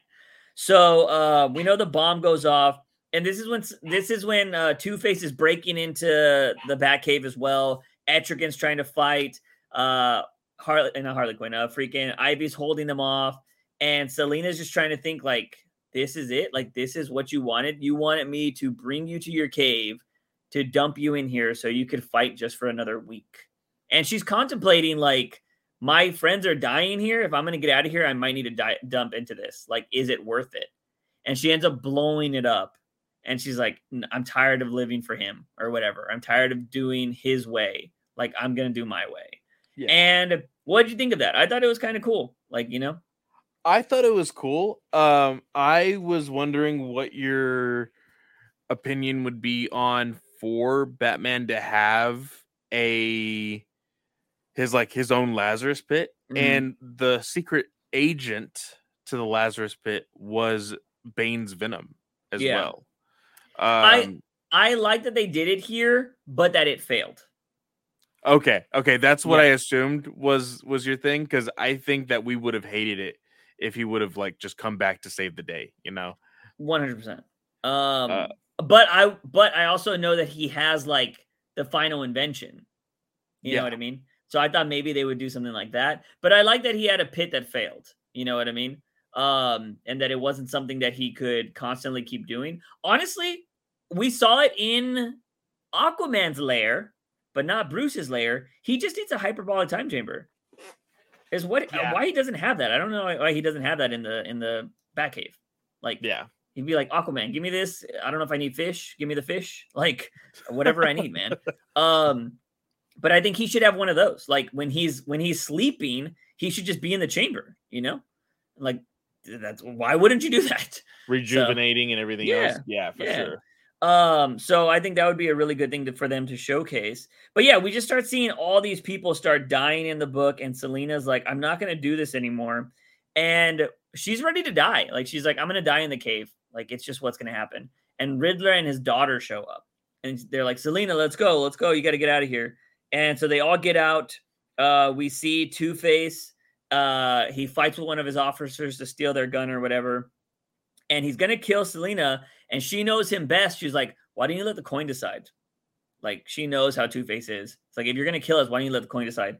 And he's like, fine. And when he's flipping it, she throws the batarang at his face, getting it right in his eye. Uh, the girl steals. Uh, I think the no, is it Selina? Yes. so, no, the other girl ends up stealing the gun away, and um, yeah, the Wayne Manor collapses, destroys everything. That's when we see these little things of you know Two Face body cam footage comes out. Uh, Yeah. you know, Gordon ends up winning the race. Etrigan is still alive. He's back as Brother Blood or Jason Blood or whatever. And uh, yeah, and then you know we kind of just get a lot of flashbacks at the end, and we see that Selina's with Riddler. Uh, they're a thing now, and she's training uh, their you know his daughter, and then we see that his daughter is kind of talking to the other kid, and he's all like, "Yeah, babe," or whatever. He's like, "What is this babe shit?" Like you know, Riddler hits him with the cane. And uh, you know, she goes talks to some of the other people we saw in the books previously, and there's like this big party going on, and it ends with Selina talking to uh, Barbara, and Barbara's like, "Hey, we could use somebody like you. Like, I'm not gonna be able to. I have to stay clean, but there's gonna be things that need to go be a like beyond what I can do." And she's like, kind of out of that game. And then it was this nice view of the city with these new buildings and shit she's like, "Oh man, the city looks so beautiful. It looks like jewels or whatever, you know." Yeah. And that's kind of how it ends. I thought the book was a solid ending, honestly. Um, I don't hate it. Obviously, I would love for fucking Bruce and Selina to end together, but this is a different world. It's a different ending. Um, our heroes aren't our heroes uh, that we know and love. It's a different ragtag group of people. And so I don't mind that she ends up with Riddler. Bruce is dead. Like, what else would you fucking she should die alone? Like, I don't I'm not that cruel as much as I want them to be together.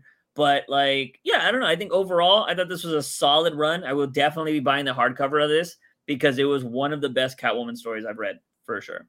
Yeah. One hundred percent. yeah.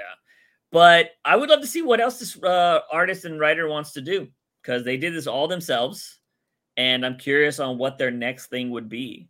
Um, I don't. I think they should get out of Gotham. I would like to see them do something else. But I think this is a cool story. I wouldn't mind seeing like maybe a Superman or a Wonder Woman story. See what they do with that. I want to see him do a Wonder Woman story. If he Yeah. is able to do everything art, story, lettering, everything on his own and do this for Catwoman, I want to see him do a Wonder Woman Wonder story. Woman. Oh yeah, for Wonder Woman. Yeah, yeah, yeah. I agree. I agree. I think this is awesome. But that is all our books for this week, ladies and gentlemen. Um, that is all we got. Next week, I think we can finally talk about Batman 129. Um, we also have the Joker, the Man Who Stopped Laughing 2. Uh, I think we also got what else? Gotham City Year One and Dark Knights of Steel, which I've read all of these books and there are some bangers in there. So, uh, really excited if you haven't read those yet, Clay. I have So- not read them. I'm really excited to uh, get into Dark Knights of Steel. Yeah, That's my big solid. highlight. Yeah, the- great book so far. So, but yeah, that's gonna be it, ladies and gentlemen. Clay, do you got anything going on this week, man? Uh, I do not, uh, not personally, uh, but if you guys love Star Wars, if you've been enjoying Andor on Disney Plus, and then of course the miniseries Tales of the Jedi came out this week. Uh, over at Star Wars Alliance, they did review it for their 100th episode.